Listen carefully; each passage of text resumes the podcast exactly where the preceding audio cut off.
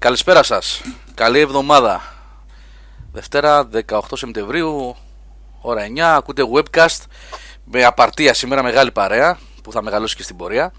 Ε, στα μικρόφωνα εδώ πέρα στην παρέα μας ο κύριος Σάβας Καζατζίδης. Μ' ακούτε; Αγγλία γιατί να είμαι; Εδώ είμαι. Κάτι ξέρει, κάτι ξέρει. μόνο Αγγλία δεν βρέθηκα. Τρόμαξα εδώ μεταξύ, έτσι. Τρόμαξα γιατί δεν απαντούσε κανένας και νόμιζα ότι ναι, δεν προλάβαμε να βγούμε. Ναι. βρέθηκα παντού, έκανα τουρνέ στην Αθήνα, έκανα τουρνέ στη Θεσσαλονίκη, αλλά μέσα σε τρεις και τρεις μέρες, αλλά Αγγλία ακόμα δεν βρέθηκα, όχι. Στα προάστια του Σουρδιστάν δεν είμαστε προάστια του Σουρδιστάν, εδώ είμαστε αυτόνομοι πεσμεργά επικράτεια η οποία πολύ σύντομα θα διεκδικήσει, θα διεκδικήσει την ανεξαρτησία της από τον νομό της Σουρδίας. Πολύ σύντομα. Να ρωτήσω κάτι, όχι συγγνώμη, πριν ρωτήσω κάτι. Γιάννης Τσιτσέλης. Καλησπέρα σε όλους. Νίκος Πλωμαριτέλης. Γιώργο, χρόνια πολλά, ρε. Καλησπέρα και χρόνια πολλά. Ευχαριστώ πολύ. Ρουφιάνο σήμερα το πρωί, αλλά το ξέχασα. Ναι, ναι, ναι. Τόσο πολύ σημασία δίνουμε στα social media. Εγώ νόμιζα με τα λαγουδάκια θα ξεκινούσαμε. Κλασικά Stevie Wonder, ρε φίλε. Δηλαδή, εντάξει, δηλαδή. Και Νικόλας Μακόγλου, τον ακούσατε. Απαρτία σας είπα, επέστρεψε η ομάδα full, ναι. Τελείωσε το καλοκαίρι. Ευχαριστώ τα παιδιά στο, στο chat για τις ευχές, να είστε καλά. Ε, ερώτηση, τι παίζει τώρα εδώ και περίπου 45 λεπτά που γράφετε στο chat με τον Σταν. Τι έχει γίνει; Και κάτι έχει γίνει με τον Σταν. Μιλάμε, όλοι γράφουνε, κοροϊδεύουνε, τώρα δεν ξέρω τι τσακώνονται. Τι παίζει; Αυτός είναι ο Σταν. Ναι, τι φάση, έγινε τίποτα. Ναι, γιατί... Καλό παιδί φαίνεται. Ναι, δεν ξέρω τι, τι άλλο να γίνει, λέει. τι εννοείς. Τέλος πάντων, δεν το ξέρω. Απλά είδα που μιλάτε όλοι πάρα πολύ και κάτι, κάτι πρέπει να παίχτηκε. Είπε κάτι, έγραψε κάτι. Ε, είπε ότι άλλαξε ζωή του, τη ζωή πολλών παιδιών. Επειδή πολλά παιδιά μεγάλωσαν με αυτόν. Υπάρχουν πολλά λόγια. Α, τώρα το είδα, ναι, ναι, ναι, τώρα το είδα. Υποθέτω τα συγκεκριμένα παιδιά ακόμα μεγαλώνουν, ε, αλλά. μεγαλώνει, μεγαλώνει μικρά παιδιά. Άλλαξε τη ζωή παιδιών. Okay. Ναι, μωρέ. Είπαμε, ζούμε... τα παίρνουμε γενικά όλα τη μεθοδική. Κάποια πράγματα, αν τα δούμε αντικειμενικά, μπορεί και να συμβαίνουν κιόλας. Όντως να άλλαξαν. Όντως να άλλαξε. Ξέρω εγώ τώρα. Εδώ αυτό που βλέπω τώρα, τη φωτογραφία βλέπω, δεν ξέρω. Ναι. Τέλος πάντων, εντάξει. Είπαμε, ζούμε ναι. στην εποχή των δηλώσεων, των μεγάλων δηλώσεων τώρα. Ό,τι πεις. Μεγάλες δηλώσεις. Ναι, ναι. Ακριβώς. Λοιπόν, σήμερα θα έχουμε λίγο πιο μετά στην παρέα τη Δάφνη και το Θάνο που θα μας μιλήσουν για Destiny 2. Είναι τα παιδιά που έχουν αναλάβει το review, παίζουν εδώ και πάρα πολλές μέρες. Βασικά ο Θάνος τελείωσε. Ε... Ο Θάνος Dishonored παίζει τώρα. Ναι, έχει τελειώσει τώρα. Αυτός το τελείωσε τρεις φορές. το Destiny 2. ε... βάλει χέρι για τον Dishonored. Γιατί, τι; Ε, Ακούω λίγο. Σπίτι του, δεν τον είχε βάλει χέρι. Που λέει τι έπαιξες σε 5 λεπτά και από εκεί τη μέρα πλακώθηκε ο Θάνος. Μέρα νύχτα Dishonored. Α, τότε που τον κοροϊδεύσα που την έχει τελειώσει. Ναι, ναι. Που μου λέει έβαλα και το Dishonored. Θα τα πει. Και δεν είχε save πριν το cutscene. Ναι, ναι. Μου βγάζει new game. Λέω τι στο καλό, γιατί όχι continue. New game, new game. Και τα πήρε. Ναι, εγωιστικά θα το πήρε. Αυτό έγινε. Ε, σου λέω μερόνυχτα από τον μπαίνω μέσα Dishonored παίζει. Βέβαια το, το, campaign, βέβαια το campaign από το Destiny 2 το έχει ξεκινήσει 7-8 φορές. Έκανα και εγώ ένα new character. Μετά την επόμενη μέρα στη δεύτερη το ξαναξεκίνησε σε 3-4 πισάκια εκεί πέρα να υπάρχει. Τον έβλεπα, έπαιζε σένα. Έλεγε τώρα θα παίζει Counter Strike. Ξαναέπαιζε το εκεί πάνω στο tower, εκεί το κατεστραμμένο tower. Μάλιστα. Λοιπόν. Τι γράφει εδώ, ρε Μπόλεκ, δεν το πιάσα αυτό. Ρε παιδες που είστε, ήρθα το Σάββατο με τα πιτιφούρια μου. Πιτιφούρια, ρε. Ναι, τα... ναι. Κέρασμα, κέρασμα. Α, πιτιφούρια μου, τα πιτιφούρια μου. δεν, το, δεν το ξέρω, δεν ξέρω, δεν ξέρω τη λέξη. Sorry, sorry, ρε Μπόλεκ, δεν την ξέρω τη, τη λέξη, συγγνώμη. Δεν ξέρει το πιτιφούρ. Τα πτυφούρ δεν τα ξέρεις. Α, τα πτυφούρ. Ναι, ναι, ναι, ναι. Τώρα κατάλαβα, το πιάσα. Άργησα λίγο, ναι, ναι, ναι. Άργησα λίγο, το πιάσα. Τα πτυφούρ. Ναι, ναι. Ναι, ναι, ναι. ναι. ναι. Λοιπόν, ναι, ε, περιμέναμε λιγάκι παιδιά για το Destiny να βγει και το Raid που βγήκε την προηγούμενη εβδομάδα. Οπότε παίξαν, ή παίζουν τα παιδιά, θα το δουν και αυτό. Και εντός εβδομάδας. Πρώτα απ' όλα δεν ήμασταν το Σάββατο, Μπολεκ. Ήμασταν α, Δευτέρα ο Γιώργος και εγώ Τρίτη, Τετάρτη και Πέμπτη Ναι. Και μετά Παρασκευή πρωί πετάξαμε για Αθήνα. Οπότε Ναι, δυστυχώς υπήρχαν υποχρεώσεις στην ήταν Αθήνα και βέβαια- ο Θάνος, ήταν ο Χρήστος εκεί Ο- στο περιπτεράκι. Ο Θάνος κράτησε το κάστρο μόνος του. Το Σάββατο ήταν ή την Κυριακή, νομίζω. Ναι. Γιατί Ε, ο, τα- ο Χρήστος αυτή έφαγε. πέρασε; Έφαγε ο Χρήστος ε, και περαστικά κιόλας. Ε, μια ιωσούλα. Μάλλον τον κόλλησε τον Πέρασε, άνθρωπο. πέρασε. Ναι. Και ε, το κράτησε μόνος του ο Θάνος. Να είναι καλά. Ε, εσύ πάλι ήσουν ο φορέας. Εσύ, εσύ κολλάς τον κόσμο. Εγώ φίλε, έχω, είμαι πρωταγωνιστής στο Resident Evil, σε όλα τα Resident Evil. Μεταδί... Umbrella μετα- Μεταδίδω τον ιό φίλε κανονικά κάθε φορά. Αυτά τα κολλάς τα κορίτσια σου. Ε, τι; Από τα κορίτσια τις μικρές τα κολλάς αυτά. Όχι ρε, Σαλονικιός ήταν ο Ιωσήφ. Αυτός ήταν ναι. φίλε Σαλονικιός κανονικά. Ξέρεις τι, ε, άνθρωπος που είναι ευαίσθητος σε, τέσσε- σε τέτοιες ε, εκδηλώσεις που έρχεται κόσμος, μία κλιματισμός έξω μέσα, μία ζέστη έξω, υδρώνεις, κάνεις, έρχεσαι σε επαφή με κόσμο, χαιρετάς κτλ. Πιάνεις Ήταν- controllers, ήταν ένα θέμα, ναι, ναι. Ναι, πιάνεις controllers που πιάνει εκατοντάδες κόσμος, ας πούμε. Οπότε, ναι, άμα είσαι λίγο ευαίσθητος, δεν έχεις καμία τύχη. Όπως εγώ. Είχε κάτι ωραίες στολές. Έτσι σαν... που ήταν σαν αυτούς που είναι για τα... αυτοί που βουτάνε τους φουγκαράδες με κάτι τέτοια πράγματα κυκλοφορήσει μάλλον που μου το λες. το είσαι- Από τον Bioshock. Τόσο Ε, ωραίο. το Bioshock, Bio- ψάχνει, Bioshock, ναι, το- Bioshock, ναι, ναι, Bioshock. Μια Το τέτοια. σκάφανδρο, έτσι. Σκάφανδρο. Σκάφανδρο. δηλαδή. Σκάφανδρο. το σκάφανδρο έ- έψαχνε εσύ τον Bioshock. Κοίτα. Το καταλάβατε όμως. Εγώ πάω για το Απ' Λοιπόν, ήταν ωραία η φάση πάντως εκεί πάνω στο. Περάσαμε καλά και με τον Γιάννη. Ήταν ο Γιάννης ε, από την Τρίτη και ο Σάβας. Πήγα Δευτέρα εγώ δηλαδή με το Θάνο. Μετά ήρθε. Ήταν και ο Χρήστος βεβαίως, μετά ήρθε και ο Γιάννης ο Τσιτσέλης. Κάναμε τις βόλτες μας εκεί στη Θεσσαλονίκη. Είδαμε βασικά από όλη τη φάση, θα μιλήσουμε για το e-gaming παιδιά. Ε, ο Λουίτς λέει: Ο οργανισμός του Καλύφα δεν έχει καλά αντιστανώσιμα. Τώρα ξέρεις, θα βάζουν παντού το σταν, έτσι. Τελείωσε τώρα αυτό ήταν. Κάνετε το καλύτερό σας. Ε, Δώστε Αστεία με το καλύτερό στανιό σας θα σε αυτό. βγάλω. Με το στανιό. Νάτος, νάτος, ο δάσκαλος. Ο, δα- άρχισε, Μην πάτε άρχισε. κόντρα, παιδιά, σαν αυτό, μην άρχισε τώρα, μην- μην- Άρχισε. Έβγαλε ένα πρόχειρο. Ε, Πέταξα ένα έτσι από... για πλάκα το έβγαλε αυτό, ναι. Λοιπόν, ε, ήταν η φάση ωραία, θα τα πούμε, είπαμε για παιχνίδια και τα λοιπά, τι έγινε πάνω και τα σχετικά. Ε, αλλά όπως θα σας πει, είμαι σίγουρος και ο Σάβας ε, και ο Γιάννης. Ε, η- το καλύτερο απ' όλα ήταν ε, τα παιδιά που ερχόντουσαν στο περίπτερο για να μας δουν από κοντά που δεν μας ξέρανε ή μας είχαν δει μια φορά στο παρελθόν, ξέρω εγώ, σε κάποιο event, κάτι τέτοιο και πιάναμε την κουβέντα και αρχίζαμε και λέγαμε για τις εκπομπές και τι παρέα μας, ε, ότι μας ξέρουν, είναι σαν να μας ξέρουν χρόνια ενώ μας λένε πρώτη φορά. Δηλαδή όλο αυτό το πράγμα, το να έρθει σε κοντά με τα παιδιά που ακούνε χρόνια και στηρίζουν και κάνουν, ήταν πάρα πολύ ωραίο. Και να δώσουμε και πολλά φυλάκια. Ποιος γελάει ρε, ο Πλωμαριτέλης, κάτι είδε τώρα. Ε, συγγνώμη, αφού είπε ο άλλος Chris πάρει ένα πονστάν να σου περάσει αυτό, θα είναι πολύ καλό. Αλλά ο Χρήστος ρε. λοιπόν, ε, ο, ο Γιάννης, ο Τζόνης ε, που ήρθε, ε, ο Μιχάλης, ο Παναγιώτης, καλά πάρα πολλά παιδιά ήρθαν και μας μιλήσαν από κοντά και τα είπαμε. Τέλος πάντων ήταν ε, πάρα πολύ ωραίο αυτό το πράγμα, το ότι έρχονται τα παιδιά και καθίσαμε εκεί, τα είπαμε, άνθρωποι μεγάλοι με οικογένειες, ναι.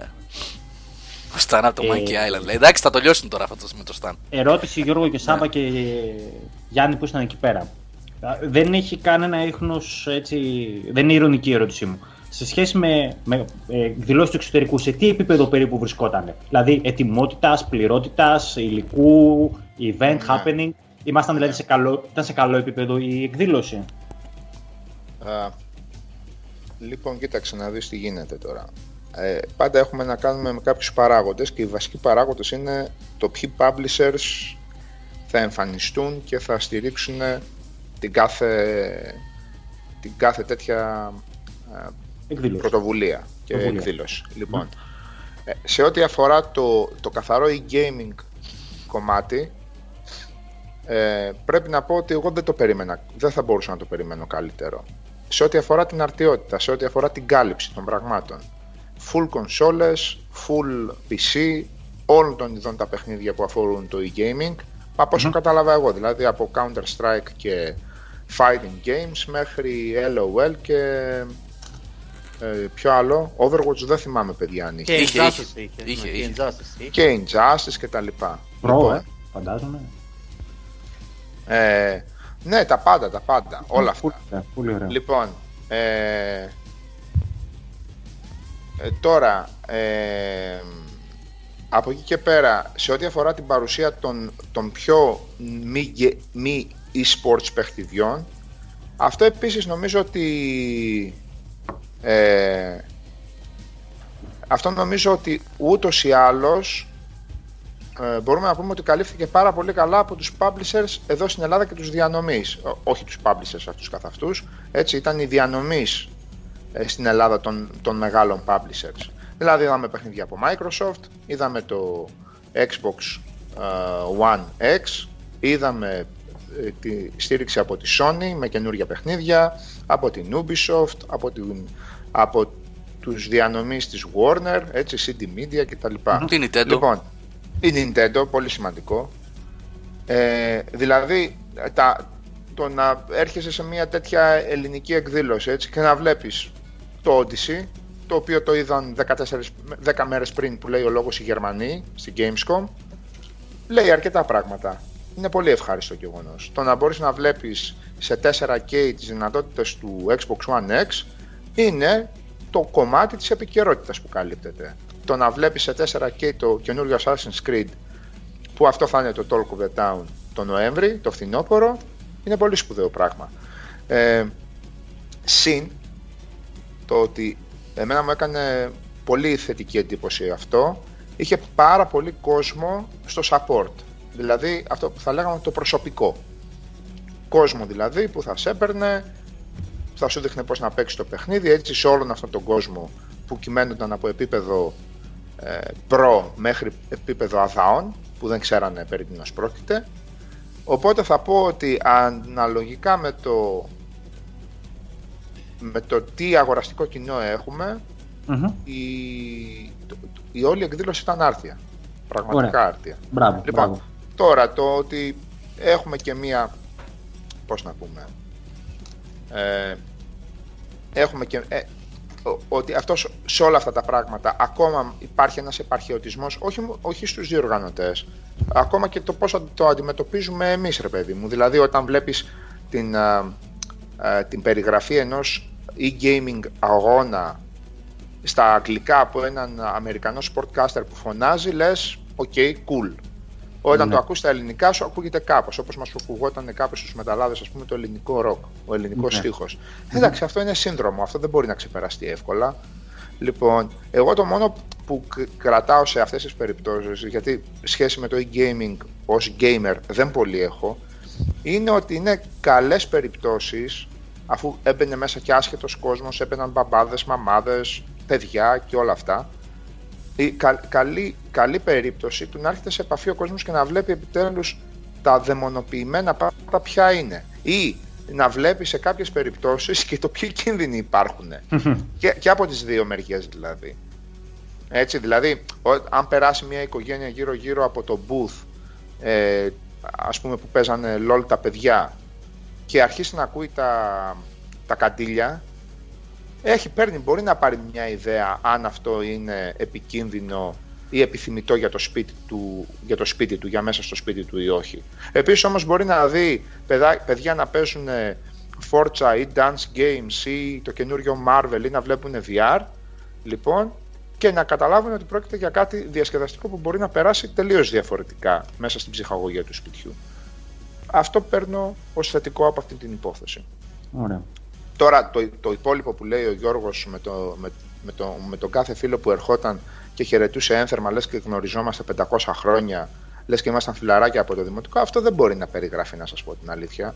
Δηλαδή ξε, ξεπερνιέται πολύ σύντομα η αμηχανία έτσι πώς μου απευθύνεται ο άλλος σαν να, σαν να ξέρει ποιος ακριβώς είμαι και η θετική αυτή έκπληξη και καταλήγει και θα λέγαμε και συγκίνηση Μπράβο. από ένα σημείο και μετά. Μπράβο. Εγώ προσωπικά έτσι, έτσι το, το καταλαβαίνω. Λοιπόν, Το ξεκάθαρα. ε, ε, σίγουρα, σίγουρα το λέω αυτό γιατί όλοι, όλος ο κόσμος που περνούσε από το περίπτερο περνούσε και μπροστά από εμάς. Σίγουρα υπήρχε και πάλι ο κόσμος που λοξοκοίταξε και είπε να πω ένα γεια, να μην πω ένα γεια και δεν είπε ένα γεια.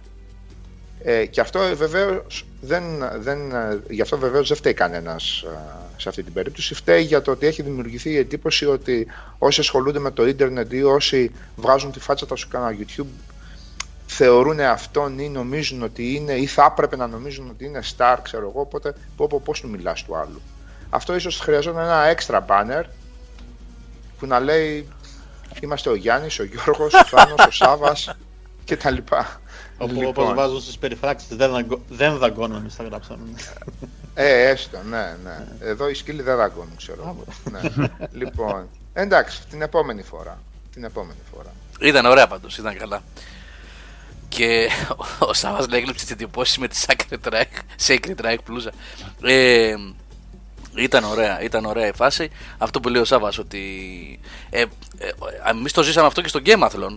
Ε, και με το Θάνο και τα υπόλοιπα παιδιά που ήταν κάτω, ο Άγγελος και ο Λάμπρος. Α, ναι. ναι. Με... Και αυτό συμβαίνει βέβαια και στα events χρόνια τώρα. Ε, αλλά κάθε φορά νιώθεις πάλι έτσι το συνέστημα αυτό που είπε ο Σάβας. Είναι μια συγκίνηση, είναι ένα... Ε, σας είχα πει κιόλας με ένα Όχι φίλο... σορτσάκια ρε Μπολεκ. Βερμούδες κάτω από το γόνατο είναι. Σε παρακαλώ. Ναι, Δεν εντάξει, σορτσάκια. δεν φορούσαμε και Νίκος Γκάλης και στολή Άρης με Αχ, σάπα. ναι. Ο Θάνος τρέχει Ε. παντού, Θάνο έτσι είναι, ο Θάνος τρέχει παντού. Ε, Είχε και πολύ ζέστη, έτσι. ζέστη, ζέστη Ναι. πολύ. ρε, ζέστη.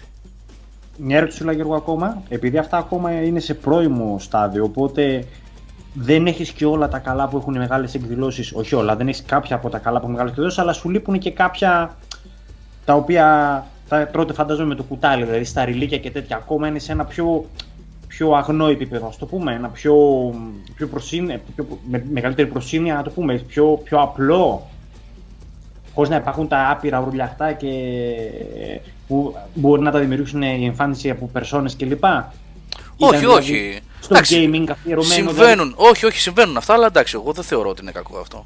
Δηλαδή, όχι, δεν το λέω. σαν- Να, πώς θα το πω τώρα το κακό. Δεν, Δηλαδή, δεν λέω ήταν- ότι εσύ είπες ότι είναι κακό. Εγώ λέω ότι. Ναι. Ναι.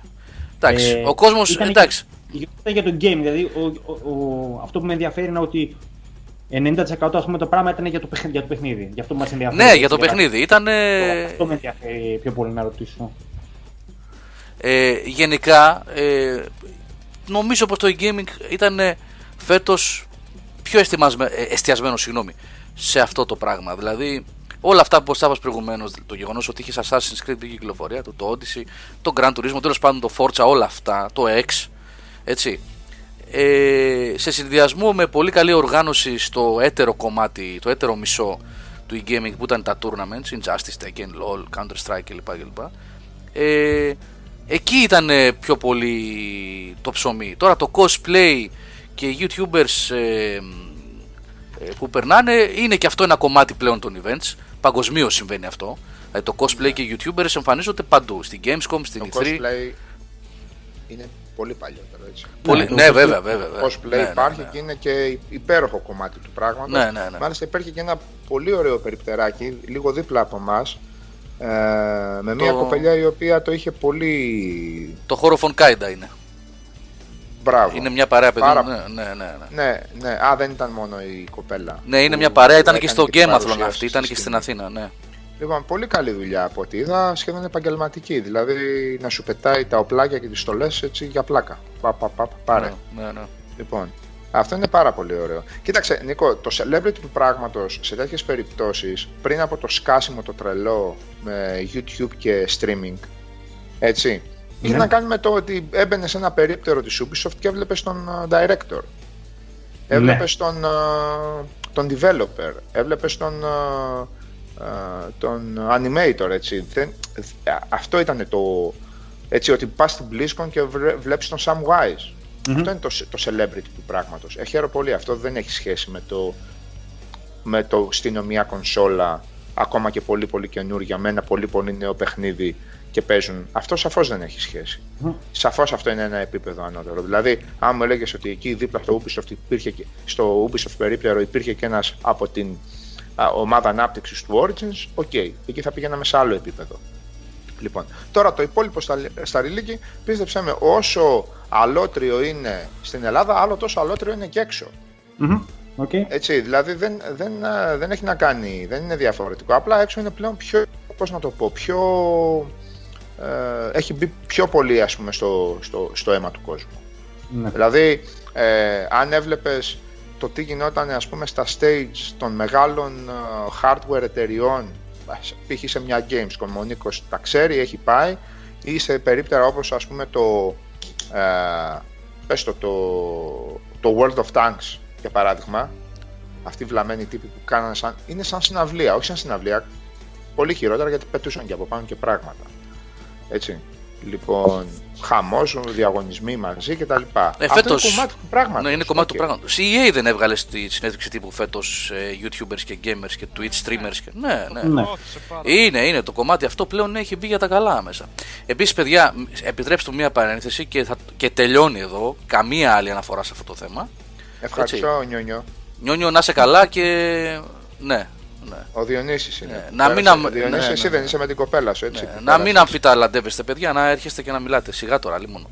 Ε, μ, ε, μια παρένθεση εδώ και κλείνει και δεν θέλω να το συζητήσουμε αυτό. Ε, μην, ε, δεν έχει να κάνει ούτε με συγκρίσεις ούτε με τίποτα. Εσείς έτσι, οι άλλοι αλλιώς, οι παράλληλοι διαφορετικά. Ο καθένας κάνει τις επιλογές του Ο και, καθής το- και πορεύεται με τις επιλογές του. Μην κάνουμε τώρα εδώ τίποτα. Αφήστε το, ξεχάστε το. Ο καθένας, σαν άνθρωπος στη ζωή του, κάνει τις επιλογέ Ναι, ρε, του. παιδιά. Έτσι. Είναι. Ναι. Α ας, ε, το αφήσουμε εδώ, ναι. ναι. Από Ας τα κόσμο αφήσουμε. περίπου προσέλευση. παιδιά; Είχε μεγάλη προσέλευση. Πολύ Καλά. πράγμα, ρε. Αυτό βασικά. έμπαινε κόσμος μέσα. Ναι. Δεν είναι. Ναι, είχε η ΔΕΘ πολύ κόσμο ρε παιδιά φέτος. Πολύ Α, κόσμο. κατάλαβα. Οπότε έμπαινε και, Πολύ. ο, και μπορεί να μπαίνει και ένας άσχετος από περιέργεια, έτσι. Δηλαδή. Ε, ε, φίλοι από εδώ, Γιώργο, πήγαν ε, Σάββατο και Κυριακή και μάλιστα πήγαν και σε μεγάλα περίπτερα για αγροτικά, για αγροτικά εκθέματα και εγώ δεν ξέρω τι.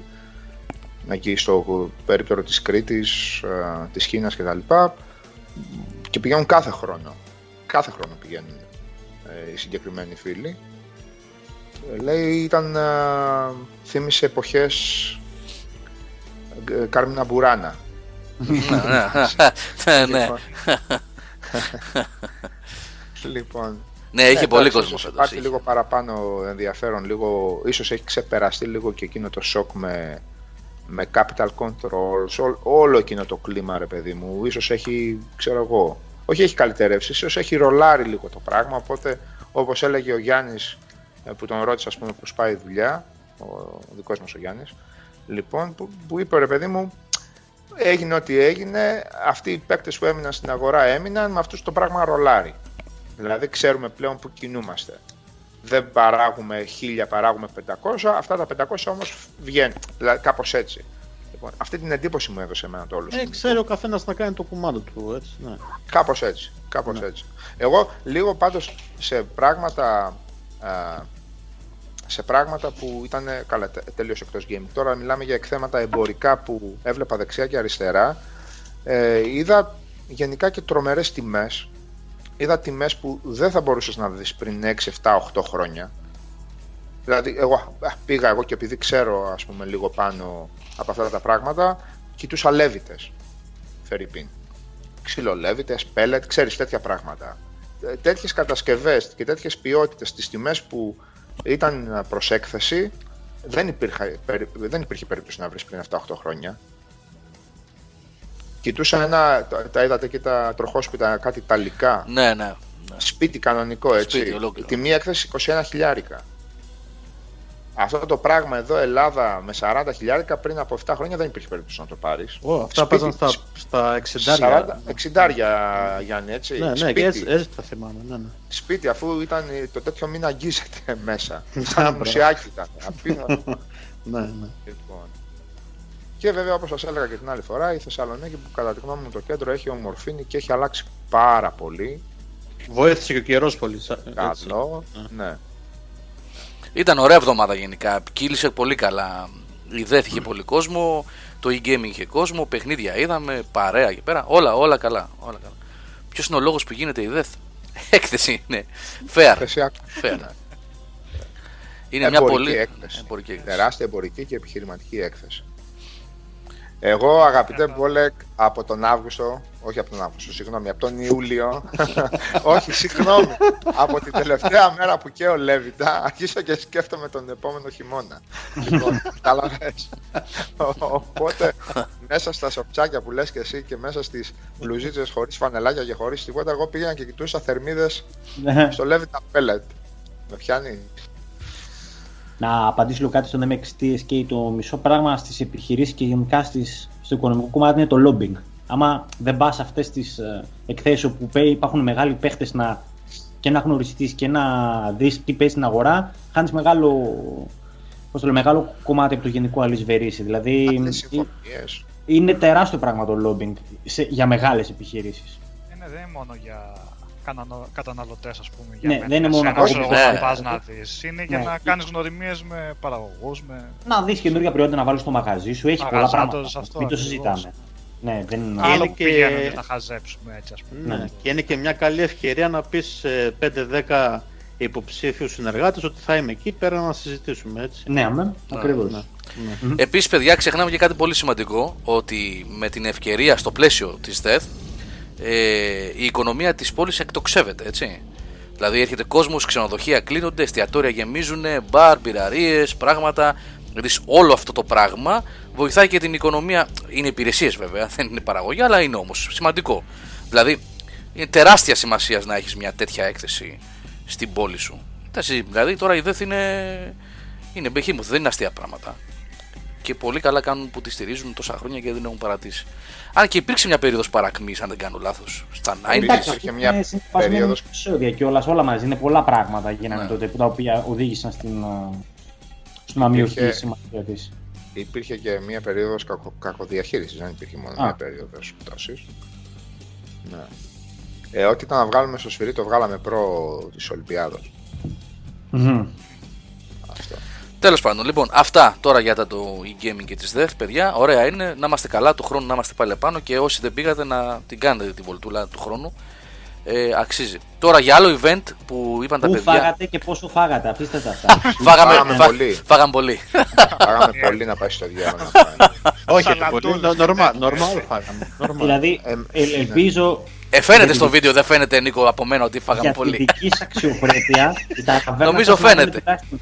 Τουλάχιστον Τριψήφιο plus. Μην ακούσω κανένα κάτω από τριψήφιο στην ταβέρνα. Όχι, Κάτσε, όχι. πόσοι πήγατε καταρχήν. στα- Πέντε, φαντάζομαι μην πήγατε παραπάνω. Αν πήγατε παραπάνω, εντάξει. Ε, Λέω όχι. για την πεντάδα. Τετράδες, είμαστε πεντάδες. Μόνο ένα βράδυ πήγαμε στις μπύρες. Ε, ήταν Είχατε και δύο άμαχα γι' αυτό. Δύο άμαχο πληθυσμό. Δεν μιλάω τώρα για. Ναι, ναι, άμα θα δεν πιάνει. Αυτά τρώνε σαλάτες. Σαλάτες και κοτόπουλο τρώνε αυτά. Γυναικόπαιδα, ξέρεις. Όχι, ρε. Το βαρύ πυροβολικό. Και όμως, να σου πω κάτι, άμα δεις το, το Θάνο πώς πιάνει τις πίτες με, τα, με τους γύρους, πώς τα, τα διπλώνει στα χέρια και τα τσακίζει και τα Ε, καταπίνει. καλά, ναι, εντάξει. Ναι. Δουλεύει Λόγω- καλά, λόγω- είναι, είναι μάχημος ο Θάνος. Λόγω φιζίκ το είπα. ωραία ήταν πάντως γενικά. Είναι... Εντάξει, φάγαμε, κάναμε βόλτες, ήταν ωραία. Και συνεχίσαμε το φαγητό και μετά εδώ στην Αθήνα. Είχε. Ξαναφάγαμε. ναι. Συνεχί- ναι, ναι. Ήταν ωραία. Ε, για παιχνίδια, παιδιά, τώρα να μην ε, σπαταλήσουμε χρόνο εδώ, γιατί υπάρχει ένα βιντεάκι γύρω στο 15 λεπτό και αυτά τα 4-5 παιχνίδια που. Ε, Τις πληροφορίες για το Far Cry. χίλια χρόνια Χίλια Ερακλής. χρόνια Ερακλής. Ε, Σάββας. Ερακλής. Ε, να σας βοηθήσω εδώ γιατί ούτε εγώ ήξερα τι εννοούσε. Ε, εννοείς σταθερή αξία ο Σάββας. Τώρα, σταθερή αξία προς τα πάνω, σταθερή αξία προς τα κάτω θα το δούμε στο review αυτό. Σταθερή Κοίτα. αξία είναι πάντως. Ναι. Το σύνθημα, το σύνθημα έχει να κάνει και με τη σταθερή αξία αλλά και με τη γραφικότητα του πράγματος. Και με τη Ήταν- στατή. ήτανε πόσο χίλια- στατικό είναι. Ήταν χίλια, το, τα- το πανό το μόνιμο έξω εκεί από το Κατσάνιο ήταν ε, χίλια χρόνια Ηρακλής γήπεδος στον Ηρακλή. Αυτό. Μμμ. Λοιπόν, ε, όταν το βλέπεις, περνάνε τα χρόνια, έχεις φύγει από φοιτητής, ξαναγυρίζεις. Και- Γυρίζει μπαμπάς, ξέρω εγώ, είναι ακόμα εκεί. Και ο Ηρακλής διαλύεται ο ΑΣ αυτή τη στιγμή, δεν ξέρω τι γίνεται. λοιπόν, ναι, καταλαβαίνεις. Ε, άντε να πούμε για α, ε, τα παιχνίδια που δεν, μπο, δεν μπορείς να δεις εκτός έκθεσης να πούμε έτσι γιατί για τον Ωραία. Gran Turismo Sport παιδιά υπάρχει η beta εδώ και πάρα πολύ καιρό οι περισσότεροι την έχουν δει έχουμε γράψει preview ο Χρήστος έχει κάνει βίντεο τα έχει πει ο Χρήστος αναλυτικά πολλές φορές Ε, Είδε που νομίζω έγραφαν το- μόνο Grand Turismo εκεί πέρα. Μόνο Grand Turismo. ναι, ναι δεν γράφανε σπορ είδες ναι, ναι παράξενο Μαγιά έτσι. Όχι παράξενο. Εμένα δεν μ' άρεσαν αυτά. Είναι το Grand Turismo Sport, δηλαδή στο Forza Motorsport γιατί γράφουν Horizon; Είναι Gran Turismo Sport. Γιατί όλο Ναι, το δεν ξέρω περίπου τώρα. γράφει Γιατί Gran το Turismo. Horizon, μια χαρά. Gran Turismo. Ναι. Δεν είναι καλό. Λέω αυτό. εγώ τώρα. Αυτό που λες Αλλά Μπόλεκ μικρό το κακό. Ναι. Συγγνώμη λίγο να πω στον Μπόλεκ εδώ, αυτό δεν είναι συνέντευξη που μας κάνανε. Δεν, δεν δίνουμε συνέντευξεις. Μπο- Μπορεί να ακούστηκε έτσι. μην, το, μην παρεξηγηθούμε κιόλας. Όχι, μας, Στρογγυλή τράπεζα ήταν αυτό έτσι. ναι, μας προσκαλέσανε τα παιδιά εκεί από οι διοργανωτές από το Cowboy TV και το IGN τέλος πάντων και ήταν δύο παιδιά από το IGN και εγώ με τον Γιάννη και τον Σάβα και κάναμε μια συζήτηση τέλος πάντων ε, για το Xbox One X και κατ' επέκταση για τη βιομηχανία γενικότερα για το ε, άμεσο Μπερδεύεσαι μέλλον. ίσως επειδή είχαμε λίγο ει- παραπάνω ειδικό βάρος. Ε, ε, ε, Έγερνε, ε, Έγερνε ε, λίγο. Έγινε λίγο η σκηνή. ναι, αυτό. Αυτό. ε, Κάτι αυτό. βασιλώματα, κάτι τέτοια εκεί πέρα, αλλά Είχαν φέρει την ηλεκτροσυγκόλληση τι από δίπλα και περιμένανε. Stand by ήταν, μήπως σπάσει καμιά καρέκλα. Ε, ήταν, αυτό υπάρχει αυτή τη στιγμή στο Twitch του e-gaming. Μπορείτε να το βρείτε ολόκληρο. Είναι περίπου 50-55 λεπτά, κάπου Μα εκεί. κράτησε τόσο πολύ έτσι. Εγώ είδα Ναι. μόνο Ναι, το τέτοιο. ναι. Μόνο... Σε καλή ποιότητα και καλή κουβέντα, ναι, καλή κουβέντα. μας είπαν τα παιδιά ότι θα το. Αφού τελειώσουν από τον πανικό της έκθεσης, θα το κάνουν ένα έτσι τέλος πάντων και θα ανέβει. Θα το πάρουμε τέλος πάντων το βίντεο, το βάλουμε και στο YouTube εμείς να υπάρχει να το δείτε άμα θέλετε. Εφόσον σας ενδιαφέρει έτσι. Αν. Λοιπόν. Και. Εντάξει, εντάξει, μας τα λέμε αυτά, οκ. Δεν θα ακούσετε τίποτα. Ε, ό,τι λέμε στο webcast Είναι εδώ και γερό είναι. κλασικό. Ναι. Μμμ. ναι. Τα έχετε ξανακούσει όλα αυτά. Ούτε δεν- κανένα μυστικό είπαμε. Δεν, ναι. Δεν Ό,τι αποκαλύπτω. λέμε, ό,τι λέμε εδώ, απλά ναι, έτσι πιο συμπυκνωμένα. Ναι, εμεί Ωραία. εμείς θέλαμε, Υπάρχει- ναι, εμείς να θέλαμε βγάλεις δύο ένα ρίτσες. βίντεο Προβατίνα στη σχάρα εμένα, γιατί έτσι. Του βάλα του Γιώργου χθες, τη βλέπω από YouTube το, το τελευταίο. ναι, ναι, είναι δρόσης, ναι. ε, παιδιά, αν μπείτε στο Twitch, γιατί και αυτή τη στιγμή μόνο στο Twitch υπάρχει, εγώ δεν, δεν μπορώ να το πάρω αυτό. Ε, θα μας το δώσουν τα παιδιά κάποια στιγμή, εντός εβδομάδας πιστεύω. Στο Twitch TV, αν μπείτε και ψάξετε e-gaming, υπάρχουν ε, όλα τα videos από τα stages που κάνανε, τα tournaments, επισκέπτες κλπ. Ε, κάπου εκεί θα δείτε ένα που λέγεται talk show ή κάπως έτσι. Και είναι εκεί που μιλάμε εγώ, ο Γιάννης ο Σάββας και τα παιδιά από το IGN. Ε, ε καλά, οκ, εντάξει, μακρινάς, ο καθένας, ναι. Λοιπόν, ε, παιχνίδια, συγγνώμη, κόλλησα παιδιά, διαβάζω και το chat, ε, sorry για την παύση, διαβάζω και το Κάτι chat. πήγε να πεις πριν για ένα event, κάτι τέτοιο, Γιώργο. Που Α, ρωτούσε ένα παιδί. ναι, μας είπαν πολλά παιδιά που περάσαν από το περίπτερο, πολλά όμως μου είπαν εμένα προσωπικά να κάνουμε και ένα event, να ξανανεύουμε πάνω κτλ. Ε, μ, κοιτάξτε, παιδιά, ε, πρώτα απ' όλα θα πρέπει να βρούμε ένα κατάστημα που να εξυπηρετεί, να μην πάμε πάλι και βρούμε κανένα στην άλλη άκρη και δεν βολεύει τον κόσμο να υπάρχει προσέλευση ε, και να υπάρχει και κάτι ενδιαφέρον. Τώρα δηλαδή launch του X που είναι αρκετά μεγάλο launch, πολύ δυνατό και ε, λογικά θα έχει κόσμο. Ε, ένα Call of Duty, τώρα δεν ξέρω τι άλλο, ένα Assassin's Creed. Θα το κυνηγήσω εγώ. Έχει πράγματα. Ναι, Έχει πράγματα. θα το κυνηγήσω και αν βολέψει, γιατί όχι, να ανέβουμε ένα τριημεράκι πάλι πάνω, διημεράκι ξέρω εγώ κάπως, να κάνουμε ένα, ε, ένα event εκεί και να τα ξαναπούμε. Γιατί η αλήθεια είναι, το ξέρω έχετε δίκιο και το έχω ξαναπεί, ότι έχετε δίκιο και ότι είναι κακό. Δεν είναι στο χέρι μας όμως πάντα αυτό, ότι είχα να ανέβουμε καιρό επάνω, εγώ προσωπικά δηλαδή, είχα να ανέβω, είναι δυόμιση χρόνια, δεν ήταν Σάβα Γιάννη; Ναι, δυόμιση Ε, χρόνια. Α, δύο αυτό- γεμάτα, ναι, ναι. Από το Witcher 3 πρέπει να ήταν. Ναι. Ναι. Το Ακριβώς, event του ακριβώς. Witcher 3 που είχαμε κάνει, που ήταν Σταυρούπολη ήταν, που ήταν. Και εγώ από τότε είχα να Ναι. βολτάρω τόσο Ναι. πολύ. Ναι, μη στη Μύτια στη Σταυρούπολη. Ναι. Οπότε, παιδιά, θα το παλέψουμε. Δεν μπορώ να εγγυηθώ γιατί είναι λίγο παράξενες αυτές οι φάσεις με τα καταστήματα και τα παιχνίδια, τα launches κτλ.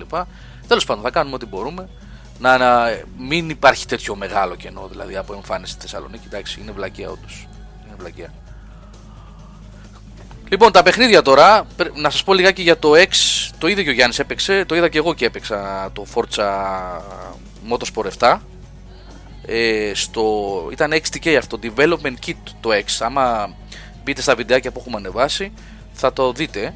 Ε, Έχει μια οθονούλα μπροστά. Βασικά είναι, ναι, είναι λίγο μεγαλύτερο από το τελικό, σαν μέγεθος, αλλά λίγο πολύ είναι το ίδιο πράγμα και έχει μια οθόνη που γράφει κάποιες πληροφορίες για την κονσόλα. Ουσιαστικά σε αυτό δηλαδή προγραμματίζουν παιχνίδια οι developers ε, έτρεχε σε μια 65 οθόνη εκεί 4K 60 frames απίθανο ήταν παιδιά ειδικά εκείνα εκεί τα weather effects που έχει και τα, με τη βροχή που ξεκινάει σταματάει, στεγνώνει ο δρόμος κτλ. Είναι στην αιχμή της τεχνολογίας το παιχνίδι. Είναι πολύ εντυπωσιακό. Πολύ εντυπωσιακό και νομίζω ότι θα είναι και πολύ πλήρες και σαν παιχνίδι. Δηλαδή ό,τι έχουν πει μέχρι στιγμής για ξέρω εγώ μπορεί να κάνω και λάθος τώρα 700 αυτοκίνητα έχουν πει Γιάννη. Έτσι νομίζω. Έχουν ναι. πει ότι θα έχει 700 αυτοκίνητα και πάνω από 30 ε, τοποθεσίες, να το πούμε καλύτερα, γιατί μπορεί ας πούμε, σε μια τοποθεσία να έχει παραπάνω από μια διαδρομές. Έτσι, οπότε αυτό αυτόματα θα δουλεύεις σαν ναι, πολλαπλασιαστής. Ναι. Δείχνει ότι θα είναι πολύ σπουδαίο παιχνίδι αυτό. Ναι. ναι. Τεχνικά πάντως ναι. ε, ήταν αρτιότατο. Δηλαδή πιστεύω ότι είναι το καλύτερο δείγμα του τι μπορεί να κάνει η κονσόλα έτσι από την αρχή κιόλας. Ε, αυτό που λέει ο Παπ εδώ πέρα 4K 60 frames solid, παιδιά όσο μπορεί να καταλάβει το μάτι, εκτός από κάποιες φάσεις που είχε ένα αυτό που λέμε stutter, δηλαδή κάτι κολληματάκια τα οποία πιστεύω ότι έχουν να κάνουν με το μιλάμε για μια beta έκδοση, demo έκδοση για εκθέσεις κτλ. Δεν υπάρχει περίπτωση να κυκλοφορήσει το παιχνίδι με τέτοια glitches. Ε, ναι, είναι solid, είναι 4K 60 frames. Ε, τώρα για λεπτομέρειες που ρωτάτε, είναι πολύ καλύτερο από το Pro, είναι χειρότερο από το Pro. Έχει 4K, έχει 60 frames, έχει 25 frames. Αυτά παιδιά μπορούν να τα καταγράψουν ε, σωστά και, με, και τεκμηριωμένα ε, άνθρωποι που έχουν labs και μετρήσεις. Δηλαδή το Digital Foundry. Το τι μπορούμε να δούμε εμείς όταν θα το πάρουμε στα χέρια μας, θα δοκιμάσουμε. Ναι. Ε, έχω 4K τηλεόραση οπότε μπορώ να δω εκεί. Ε, τα βασικά που μπορεί να αντιληφθεί ένας άνθρωπος που παίζει με το μάτι έτσι και τα λοιπά θα τα συζητήσουμε, να τα πούμε αναλυτικά όταν θα έρθει η ώρα. Ε, από εκεί και πέρα αν σας ενδιαφέρουν οι λεπτομέρειες για τα τρία frames που πέφτουν ή ανεβαίνουν ε, πάνω κάτω και τα λοιπά θα διαβάζουμε και εμείς για να συζητάμε μαζί σας. Δεν μπορούμε να τα πούμε αυτά έτσι, μην κοροϊδευόμαστε. Θέλουν για με... παράδειγμα, ναι, θέλουν μετρήσεις ε, με, το, ναι, με το Σάβα εμείς Γιώργο είδαμε το Origins, το Assassin's Creed όπου εκεί φαινόταν ότι είχε ξεκλείδω το frame rate. Τώρα δεν ξέρω αν ήταν για το build το συγκεκριμένο ή θα είναι έτσι ναι, και τελική έκδοση. Αυτό, ναι. ναι. Το οποίο στην αρχή σου δίνει την αίσθηση των 60 frames, είχε πάρα πολύ ομαλή ροή, αλλά στη συνέχεια έκανε κάποια σκαμπανεβάσματα τα οποία δεν σε ενοχλούσαν, αλλά φαινόταν ακόμα και με γυμνό μάτι ότι έπεφτε από τα 60 frames. Δεν ξέρω ρε Γιάννη τι έφταιγε. Θυμάσαι, είχε ένα περίεργο delay, ένα κάτι σαν και, ghost και στο, effect. Και στο βηματισμό κάτι. Στο βήμα, στο τρέξιμο, ναι. ναι. ναι κάτι ναι, σαν ναι. ghost effect. Ναι. Τώρα η ρύθμιση της τηλεόρασης έφταιγε το, το demo ήταν έτσι. Ναι, τώρα ε, αυτά μπορεί να είναι και πραγματάκια που θα διορθωθούν ναι. στις τελικές εκδόσεις. Έτσι. Ναι. Απλά εμείς σχολιάζουμε αυτό που είδαμε εκεί πέρα. Σαφώς μια στεγνή εικόνα του, δηλαδή όταν σταθεροποιούνταν το πράγμα και έβλεπες τι έχουν κάνει από άποψη ε, λεπτομεριών, uh, aliasing, uh, field of, uh, depth of field και τέτοια πράγματα, uh, draw distance και όλα αυτά, εντάξει, αυτό είναι πάρα πολύ εντυπωσιακό όταν το βλέπεις, αλλά πρέπει, πρέπει να γίνουμε λίγο ψήρες, διότι αυτό το εντυπωσιακό δεν έρχεται στο Xbox One, έρχεται στο Xbox One X. Λοιπόν, δεν θα πάρουμε Xbox One X με 4K τηλεόραση και πάλι θα λέμε έλα μου εντάξει είχε και λίγο frame rate drop. Ή από τα 30 εννοώ έτσι. Ή εκεί αλλάζουν οι αναλύσεις όπως έκανε κάποτε το του Carmack πώς το λέγαμε. Λοιπόν το Rage. το Rage on the go που πήγαιναν άλλαζαν οι αναλύσεις. Είναι εντυπωσιακό αλλά εμείς πρέπει να απαιτήσουμε τα καλύτερα. Είναι νέο μηχάνημα πάνω στην τριετία Και αν θες να το δεις και από άλλη σκοπιά Σάβα, προωθείται σαν το premium μοντέλο μιας οικογένειας, έτσι. Γιατί δεν καταργείται το προηγούμενο, σου λέει αυτό είναι η αναβάθμιση, έτσι. έτσι. Όπως Πάντως, το Pro. να σας πω λίγο εγώ μια εμπειρία που έχω πολύ πολύ πολύ πρόσφατη με το Pro και που έχει να κάνει με 4K και όλα αυτά που συζητάμε και απασχολεί πολύ τον κόσμο τώρα καλός ή κακός, δεν ξέρω, καθένας τα γούστα του και, και τα θέλω του. Εγώ τελείωσα χθες το βράδυ το NAC 2. Είχα πει ότι θα έκανα το review την προηγούμενη εβδομάδα, δεν μπόρεσα. Το πλάκωσα το Σαββατοκύριακο που γύρισα από τη ΔΕΘ να φύγει από τη μέση για να ε, βγει το review και να, να πιάσει το Destiny 2. Τέλος πάντων. Λοιπόν, το NAC 2 είναι από τις περιπτώσεις των enhanced παιχνιδιών για το Pro. Ε, προσέξτε τώρα τι γίνεται. Έχει τρία διαφορετικά modes. Μεγάλα μπερδέματα τώρα. Εδώ ούτε οι PC gamers δεν θα καταλαβαίνουν. Που είναι μανούλες αυτά. Έτσι. Ανε, ανεβάζω, κατεβάζω, αναλύσεις, frames, φίλτρα κλπ. Έχει ένα 4K mode. Το βασικότερο. Το οποίο δίνει μια εικόνα γιατί έχει και πανέμορφα γραφικά αυτό το άτιμο το NAC. Λοιπόν, το NAC 2, συγγνώμη. Λοιπόν, 4K, ή μάλλον να το πω ανάποδα. Υπάρχει το standard mode με το frame rate ξεκλειδωμένο. Προσέξτε, θα δείτε τώρα κουλά πράγματα, έτσι. Όταν το βάζεις σε Full HD, δηλαδή 1080p, καθαρό 1080p, με το frame rate ξεκλειδωμένο, το παιχνίδι τρέχει πανέμορφα νερό. Φτάνει 60 frames, έχει λίγα frame drops, δηλαδή λίγα, τώρα δεν θα σου πω νούμερο, μην λέμε αστεία τώρα, σαν πως και τα μετράω, αλλά τρέχει νερό, γλυκό, δηλαδή το, η ροή του, γιατί είναι και ένα platformer brawler, ε, το οποίο βοηθείται πάρα πολύ από την γλυκιά ροή των 60 frames.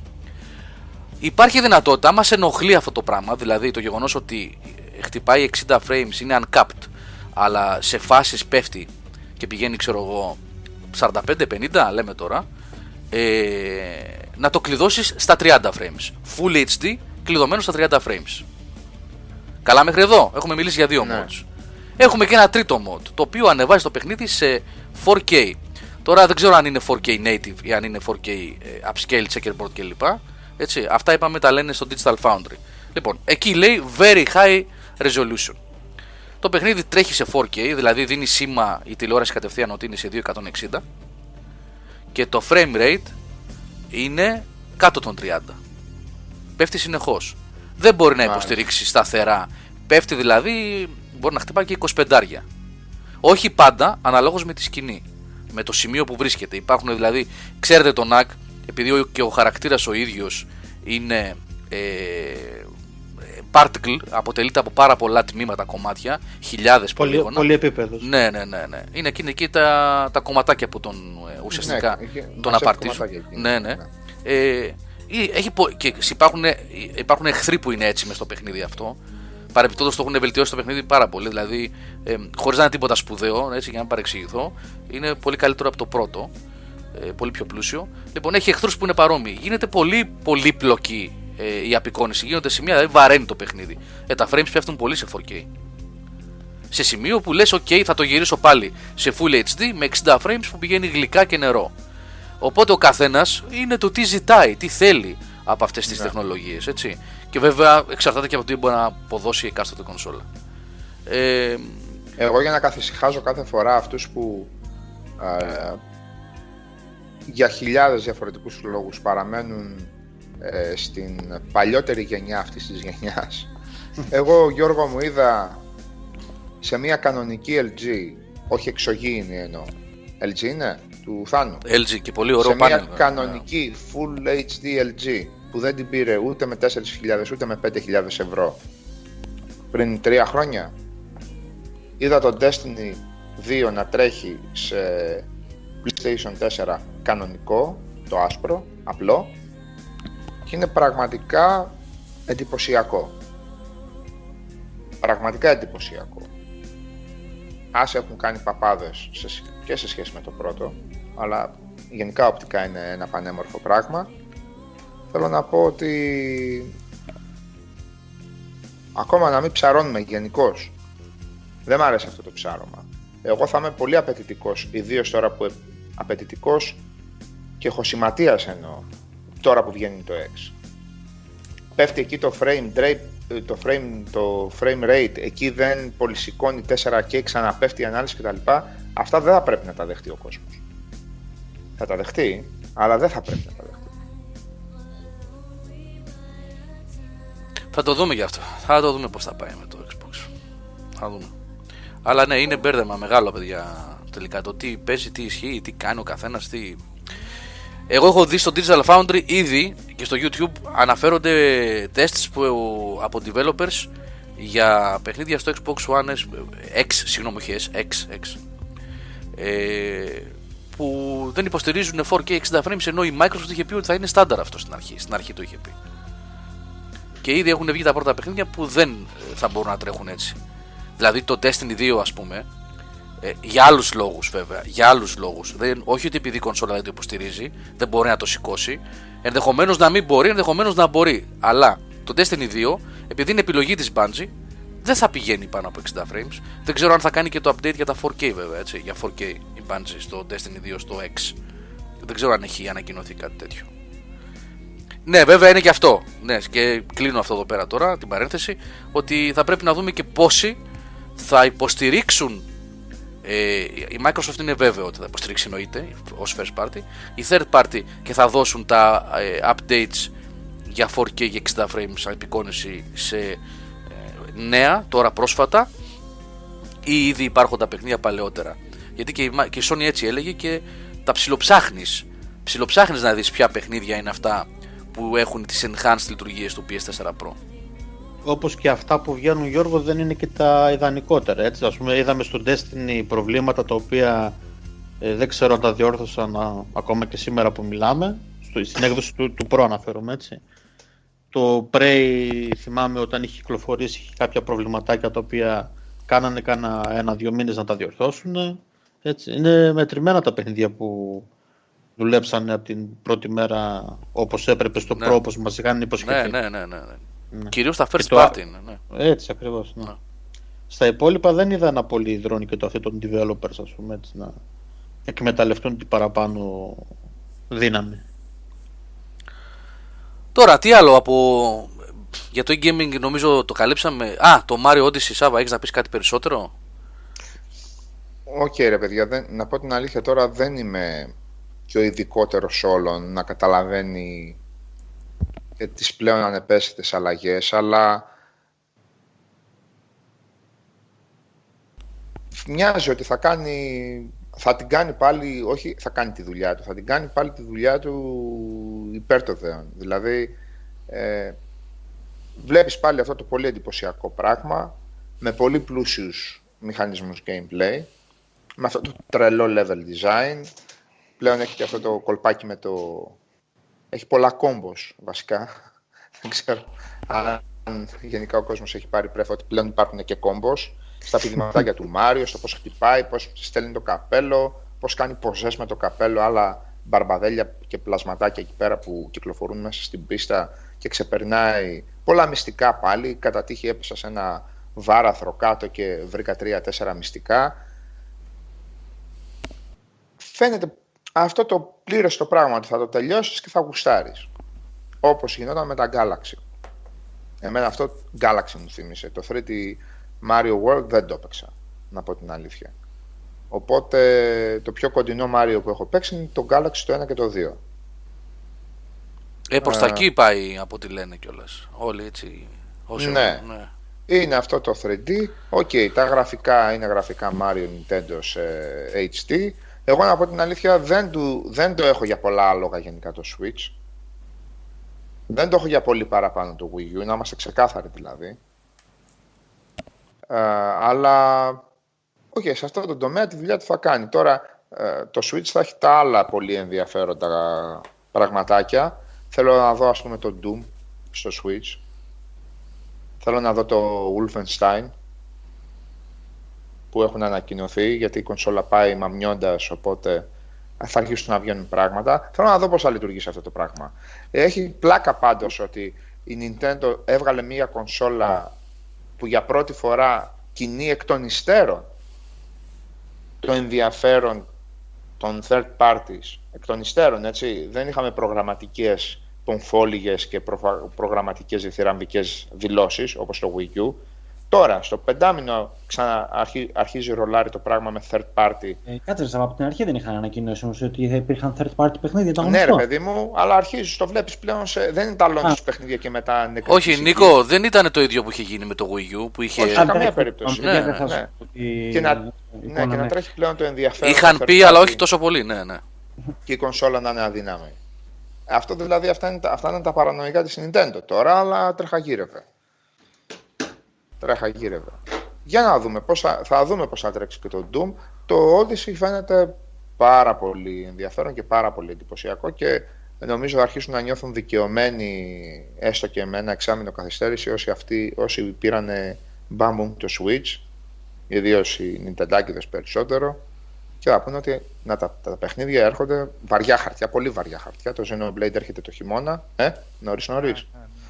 Λοιπόν, αυτά είναι βαριά χαρτιά. Αρχίζουν πλέον βαριά χαρτιά, παιχνίδια που έχουν μεγάλο ειδικό βάρος και παίρνουν, ε, παίρνουν τη θέση τους σε ένα δι- πολύ δυνατό roster. Σε ένα πολύ δυνατό line-up. Λοιπόν, εντάξει, 10 λεπτά έπαιξα, 15 λεπτά πώς έπαιξα. Ε, ναι, εντάξει. Εκεί μια πιστούλα εκεί. Αίγυπτο κάτι ήταν, κάπως ήταν, σαν Αίγυπτος. Λοιπόν, αυτά. Λοιπόν, καλησπέρα στα παιδιά που μπήκανε τώρα στο chat. Ε, Peter F13. Ναι, οκ. Γιατί κατάφερες να συνδεθείς τώρα, τι πρόβλημα έπαιζε; Άμα θες, γράψε μας. Γεια σου, Ρεσάτουν, καλησπέρα. Καλώς ήρθες. Ε, Γεια σου, Δημητράκη μου. PS5, παιδιά, τα είχαμε ξανασυζητήσει αυτά για PS5 που γράφετε εδώ στο chat. Ε, πολύ νωρίς. Πολύ νωρίς. Πολύ νωρίς. Ότι το δουλεύει η Sony το PS5 το δουλεύει από το να έβγαλε το PS4. Εντάξει, αυτά είναι τα δεδομένα. Αλλά η PS5 τέλος πάντων την επόμενη κονσόλα. Έτσι, αλλά είναι νωρίς ακόμα νωρίς. Υπάρχει μια έκθεση στο Παρίσι που θα γίνει. Το Paris Game Week βασικά και θα είναι η Sony εκεί φέτος ε, για κάποιες ανακοινώσεις αλλά δεν νομίζω δεν νομίζω είναι, είναι νωρίς, είναι νωρίς. Ε, θέλετε να κάνουμε ένα διάλειμμα γιατί ε, δεν έχουμε ακούσει Νίκο και Νικόλα καθόλου τα παλικάρια παίζουν ε, κάτι κάνουν, κάτι ετοιμάζουν εκεί ναι, RPG, co-op τώρα τι κάνουν εκεί, έφτιαξε PC ο Μαρκόγλου τώρα καταλαβαίνετε τι γίνεται έτσι τον πήρε να μπει στο στρατόπεδο Πλωμαριτέλης Πρέπει να ακούσεις τι είπε ο Μαρκόβιλ, τι μου είπε στο chat, μάλλον ανακοφισμένος. Πω πω μου λέει. Τα βάζω λέει όλα ούλτρα και δεν με νοιάζει τίποτα. Δηλαδή δεν έχω κοιτάξει. Φάνηκε ανακούφιση, ρε παιδί μου. Επιτέλους έχω υπολογιστή που Ναι, μπορώ streaming έτσι θα να δούμε πω. όμως. Να κάνουμε streaming εννοείται. Αύριο Παίξτε. έρχεται και η VDSL μου, έτσι. Αύριο έχω ημέρα ενεργοποίησης. Αύριο. Νίκο, Αύριο, εγώ, αύριο. εγώ πήρα τηλέφωνο σήμερα. Ε, παιδιά, αυτά είναι ευχάριστα νέα. Ευχάριστα πρώτα απ' όλα για μένα. και ευχάριστα για όσους ενδιαφέρονται για τις εκπομπές μας κτλ. Γιατί ε, κατά πάσα πιθανότητα θα λυθούν τα προβλήματα disconnects, downtimes και τα πρακτικά θέματα πλέον. Έτσι, ανεβάσματα Θα βίντεο είναι- είναι streams. γρήγορα. Ναι, βεβαίως. Βεβαίως. Πήρα ένα τηλέφωνο Νίκο που λες ε, σήμερα στον πάροχο και ρώτησα. Μου λέει ακόμα δεν έχει τελειώσει το έργο, αλλά σε λίγο, σε κάνα μήνα και ξεκινάνε αμέσως, ενεργοποιούνται οι γραμμές. Και με πιάνει Ναι, ωραία. εμένα. Με πιάνει εμένα. Μπράβο, Οπότε, μπράβο, μπράβο. εκτός κι αν κάτι στραβώσει, λογικά μέχρι τέλος του χρόνου. Έτσι, λέω, εγώ το βάζω δηλαδή, ξέρεις, στη χειρότερη Ότι είναι περίπτωση. σταυρό- να στραβώσει άσο. Γιώργο, εμένα ακυρώθηκε η πρώτη μου αίτηση χωρίς λόγο. Ε, εντάξει, γι' αυτό Από- λέω. πέρασαν Ναι. οι πρώτες 10 εργάσιμες, παίρνω τηλέφωνο. Ήσουν στο λέω, Προμηθέα; Ε, δεν το καταλάβα το αστείο. Έλα ρε. ε, Όχι στον... στον Τηρησία εννοούσα. Καλά έκανες και δεν το κατάλαβες. Καλά. Λέω, Ευτυχώς δεν το κατάλαβες, γιατί αν το καταλάβαινες... Ε, μα αν το καταλάβεις. ο άλλος εδώ πέρα, ο MX. Κάτε βρε, ε, με Προμηθέα δουλεύει. το είπανε, το κόλπο Ποιο ρε; που θα κόβουν αυτούς που έχουν κάνει 15 διαφορετικές... Ή κάνω λάθος ρε Όχι, παιδιά. ρε, Προμηθέα Δεν στο, φάνε- στρατό, στο στρατό στα Κεπίκ ήταν Α, ένα άσε ρε πρόγραμμα. το, το προμηθεία στα Κεπίκ. Τώρα, ο Τηρεσίας είναι για τα δάνεια. Ποιο θα ήταν το αντίστοιχο για την κινητή τηλεφωνία που πήγαινε να σε έκανε σύνδεση σε έναν πάροχο, δεν πλήρωνε, την έκοβε, πήγαινε σε άλλον; Και οι- Τηρε- μεταξύ τους οι πάροχοι Ναι. δεν. Ναι, Τηρεσίας Τηρεσίας, της- Τηρεσίας αλλά της κάπως κινητής, το έλεγα. ναι. Όχι, Τι, ρε, το δεν το έχει είχαμε βγάλει και Τηρεσίας. αυτό είναι το όνομα. Έτσι κάναμε έναν Τηρεσία με τυρί. Ε, Κάπως αλλιώς ήταν και γι' αυτό είπα εγώ προμηθεία. Αλλά λέω σε ασκήσει είναι προμηθεία. Παπάκια, ανοπινάξει και τέτοια. Λοιπόν, ε, ο Low Fiber, με, όχι, ο MX και ο Low Fiber με δουλεύουν. Λέει Καλήφας, εγώ και το καφάο επεισόδιο 2000 τόσο. Έλα ρε, με αδικείτε, αφού το καφάο μπήκε τον Ιούλιο. Τα λέγα. Ο Καλύμας, ο Καλύμας χθες γυρίζαμε από την πλατεία Είχα- Εγάλεο. Οπότε μου κάνει μια Αξιοθέατα. Παιδιά, τον σταμάτησα στον δρόμο του. Λέω, να το. Ένα στην άκρη μου λέει, να το. Κοίτα, εγώ, Αυτό είναι. έχω, έχω μια χαρά. Ξέρεις πώς περνάς ας πούμε Πώς περνάς, ξέρεις επειδή μου έρχεται ένας στην πόλη σου και του λες Να εδώ είναι αυτή η πλατεία που έγινε αυτό Αυτή είναι η Ακρόπολη Αυτή Έφρωσε χαλάκι κάτω έτσι με τάνιες. Χαλάκι ανοίγω κουλουράκια, έτσι. Πάμε Το χάιδεψες. Λομαρί. Ήταν Ναι. κανονικά σταματά και μου λέει Να το, κοίτα το. Και κοιτάω εγώ τώρα λέω ή κανένα ιστορικό σπίτι ή κα- κάτι λέω. Δεν ξέρω τι. Εδώ έμενε ο Ζαμπέτας. Έστω. Εδώ έμενε ο Ζαμπέτας, ας πούμε, εκεί έμενε. Ναι. Ο ε, Ζαγορέος. Αυτοί όντως μέναν εδώ τριγύρω, είναι γείτονες, έτσι. Ναι. Λοιπόν, εδώ είναι το καφάο που θα ενεργοποιηθεί σε ένα μήνα. Ναι, ναι, εντάξει. Είναι, είμαστε απελπισμένοι, παιδιά. Και έχει γίνει δουλειά πολύ δύσκολη. Γιατί ε, το τελευταίο τρίμηνο, τετράμινο η γραμμή μου, η απλή ADSL έχει πέσει στα μισά περίπου. Είναι πολύ κακή η ποιότητα που έχω, οπότε πλέον τα πράγματα είναι άσχημα. Τέλος πάντων, ε, μην το συνεχίζουμε αυτό, ε, γιατί πάμε για επόμενο επεισόδιο. Ποιος, ένα άλλο που ήθελα να. Ένα σχόλιο. Σάβα, Σάβα, ξέρεις πώς λέγεται τελικά; Τηλεγνούς. Πώς; Τηλεγνούς. Τι, τι λέγονους, τι όνομα είναι αυτό; Ο Τα τηλεγνούς τηλεγνούς. λέει- Ναι, της Και τα κινητής τηλεγιάκ. λέει Τηλεγνούς. Τι ήταν αυτός παιδιά; Τι να σου πω, δεν ξέρω.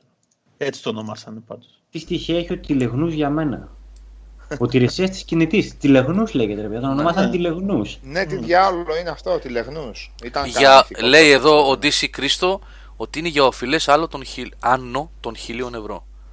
Και καλά δεν σε ξανασυνδέουν αν χρωστάς σε διάφορους παρόχους, υποθέτω. Ναι, ρε παιδί μου, γιατί η επόμενη εταιρεία δεν ρωτάει χρωστάς πουθενά. Αν θέλεις να έρθεις σε εμάς, μπράβο, παιδί μου, έλα, έλα εδώ. Ναι. Λοιπόν, και εσύ, Gordon Freeman 88, φίλε, καλά κάνεις και γκρινιάζεις. Ε, που δεν κάναμε special webcast το καλοκαίρι. Καλά κάνεις.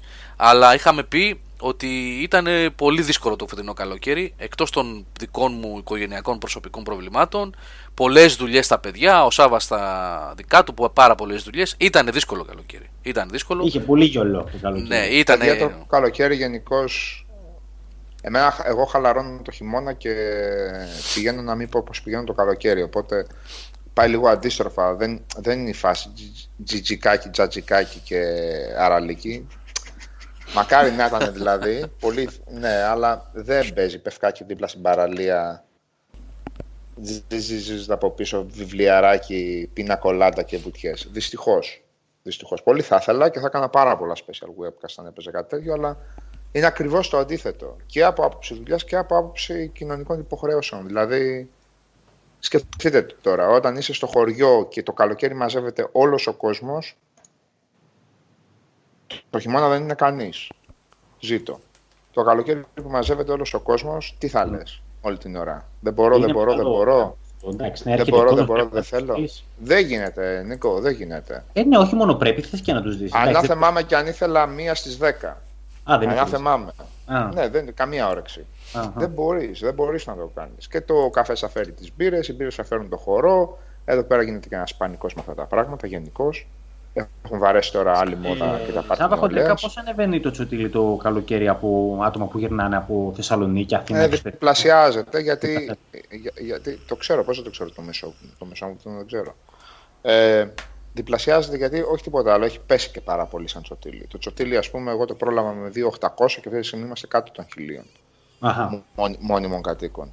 Οπότε είναι εύκολο να διπλασιαστεί ο κόσμος. Και, και στα χωριά βέβαια που υπάρχει περίπτωση να τριπλασιαστεί και να τέτραπλασιαστεί ο κόσμος ενός χωριού. Επίσης για τον ίδιο λόγο, για το ότι έχουμε χωριά με 15 κατοίκους αυτή τη στιγμή εδώ τριγύρω. Είμαστε ε, ιδιαίτερη περιοχή. Και δεν έχει να κάνει πάντα με την κρίση. Ήταν μια τάση που υπάρχει από το 2000 και μετά. Λοιπόν, ε, Alan Wake το 9 μ, τελικά εξυπηρετεί την πλειοψηφία συντακτών και φίλων μελών, ακροατών, κολλητών κτλ. που μας ακούνε. Ε, οπότε ναι, μάλλον θα είναι Τι μόνιμο. πράγμα. Το 9 μετά μεσημβρίας, έναρξη του webcast. Ε, Οκ. Ναι, ναι. Είναι πολύ κόρε, Εμένα με παιδιά. βόλεψε πάρα πολύ τώρα. Ναι, να πω την να μην μας αλήθεια. πιάνει ο ύπνος μετά τις 12. Ε, είναι παιδιά, ναι, ναι, ναι. Γιατί και να το Λέμε Τα τραβήξουμε. πάντα και είναι 10. Ναι. Έχουμε πει πολλά και είναι 10. Ναι. Εκτός από το Μαρκόγλου που δεν έχει πει Αλλά σε τίποτα. μένα δεν έχει διαφορά. Λοιπόν, επειδή ο Μαρκόγλου όμως δεν έχει διαφορά ακριβώς, στις 11 το κλείνουμε και αφήνουμε το Μαρκόγλου. Το αφήνει και ο Γιώργος και αφήνουμε το Μαρκόγλου και κλείνουμε και το τρίωρο. Επομένως, σε δύο διαστάσεις δεν έχουμε αλλάξει. Δεν έχουμε. Α, θα σας λέω κάθε φορά και τι επεισόδιο θα σας τιμωρήσω. Τι επεισόδιο είδα από Rick and Morty κάθε φορά για να μην πιστεύετε. Σήμερα γιατί, είδα αυτό γιατί που μένει- συνεχίζει και βλέπεις. Που μένει Ξέρεις έγκυος και το βλέπεις. το ρομπότ. Ναι, θα τα δω όλα εννοείται. θα, είναι, θα είναι τεκμηριωμένο το κράξιμο. Περίμενε, δεν, δεν θα πάει. Καλά και εσύ Νικόλα για το Σάβα λες ότι συνεχίζει και βλέπει Rick and Morty και εσύ έβαλες και ότι και είδες Mist και το έγραψες κιόλας. Συγχαρητήρια, Νίκο. θα τα πούμε αυτά μετά. Σε σειρά, ρε. Θα τα πούμε, τα Να πούμε σου μετά. πω, 48 ώρες έχουν οι μέρες στην Αγγλία. Είναι ψηλάκι, είναι, είναι αλλιώς. Έχει άλλη Ε, είμαστε Σε περιστροφή. διαφορετική ζώνη. εδώ πέρα.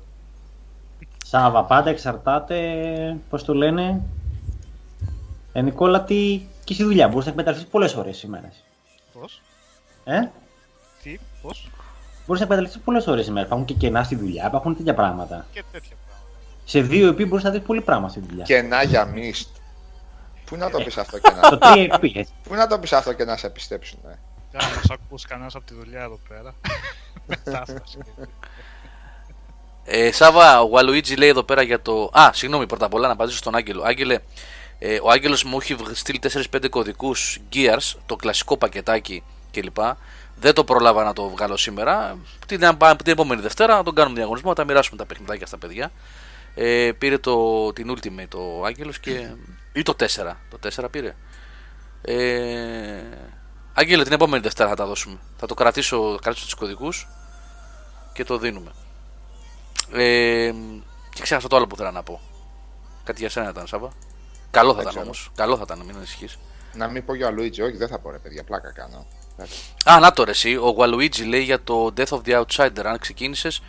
Α, Ε, δεν το ξεκίνησα, παιδιά. Σήμερα το κατέβασα. Είναι έτοιμο για αύριο. Καλά να είμαστε. Θα το πλακώσω. Ναι. Γιατί έχω και καιρό να παίξω κανένα παιχνίδι της προκοπής. Αυτό τα συζητάγαμε και χτες. Το Death of the Outsider γράφτηκε την ιστορία, δεν ξέρω αν την έχετε παρακολουθήσει, παιδιά. Από φαν του παιχνιδιού που την τζιμπήσανε από την Arcane από. Τουλάχιστον αυτό διάβασα. Έτσι. Το λέω με πάσα επιφύλαξη γιατί το ίντερνετ πολλά γράφει και λέει γύρω-γύρω.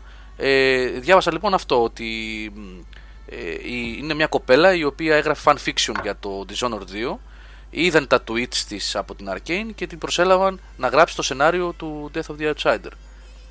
Αυτό είναι, είναι κάτι ωραίο, δηλαδή δείχνει ότι βραβεύεται και η κοινότητα. Τέλος πάντων, θα το δούμε αυτό όταν θα παίξει ο Σάββας, θα μας τα πει, ε. Οκ.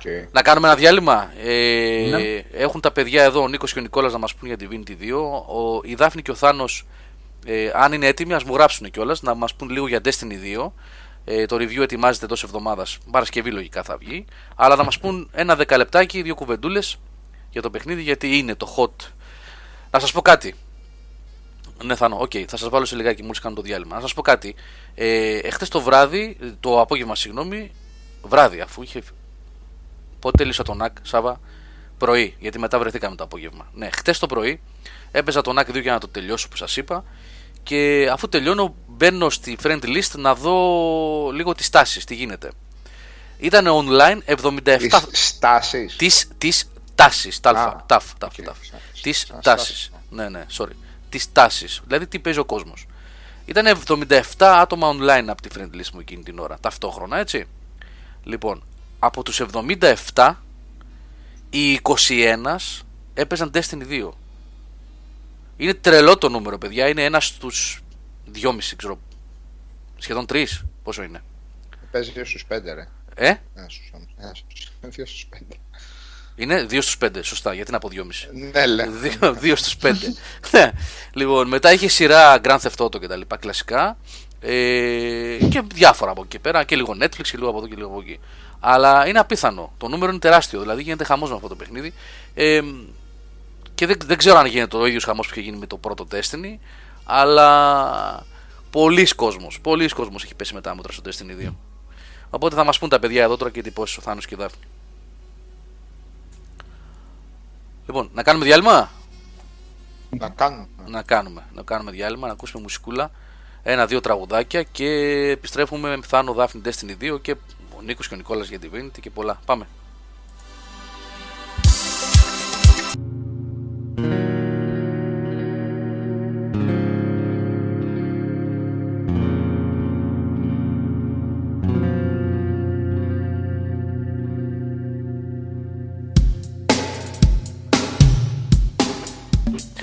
Λοιπόν, ε,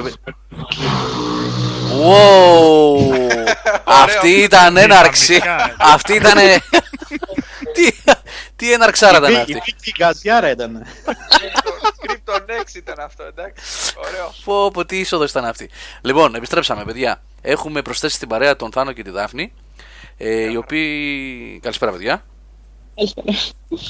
Θα μας Καλησπέρα. μιλήσουν, ναι, θα μας μιλήσουν λιγάκι για το για Destiny 2, για τα παιδιά παίζουν. Ο Θάνος σχεδόν 10, όχι 10, παρά, ναι, 10 μέρες, η- η Δάφνη Από καμιά την εβδομάδα. αρχή. Εγώ, Ναι. ναι, λίγες μέρες αργότερα. Λίγες Γιατί μέρες έλειπα. αργότερα. Ε, και να μας πούμε μερικά πράγματα. Εγώ δεν λέω τίποτα άλλο. Εγώ περιμένω το κομμάτι μου να έρθει να ξεκινήσω όταν θα έρθει η ώρα, να με κουβαλήσετε, ξέρετε. Πάμε. Ναι. Οπότε αναλαμβάνετε να μας πείτε τι εντυπώσεις έχετε μέχρι στιγμής. Ε, αν θέλετε να σας βοηθήσω λίγο, να ξεκινήσουμε από το τι διαφορές έχει το Destiny 2 από το παλιό, γιατί είχαμε γκρινιάξει πάρα πολύ, ειδικά στην πρώτη έκδοση, τη Βανίλα.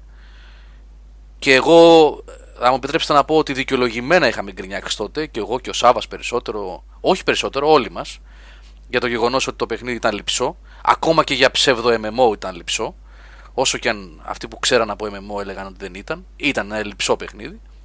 Και φάνηκε αυτό από το, τη δουλειά που έγινε μετά με το Taken King και στη συνέχεια, έτσι.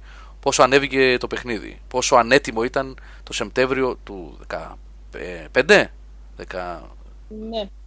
15. 15. Λοιπόν, τι έχουν κάνει τώρα εδώ, για πείτε μας ρε παιδιά.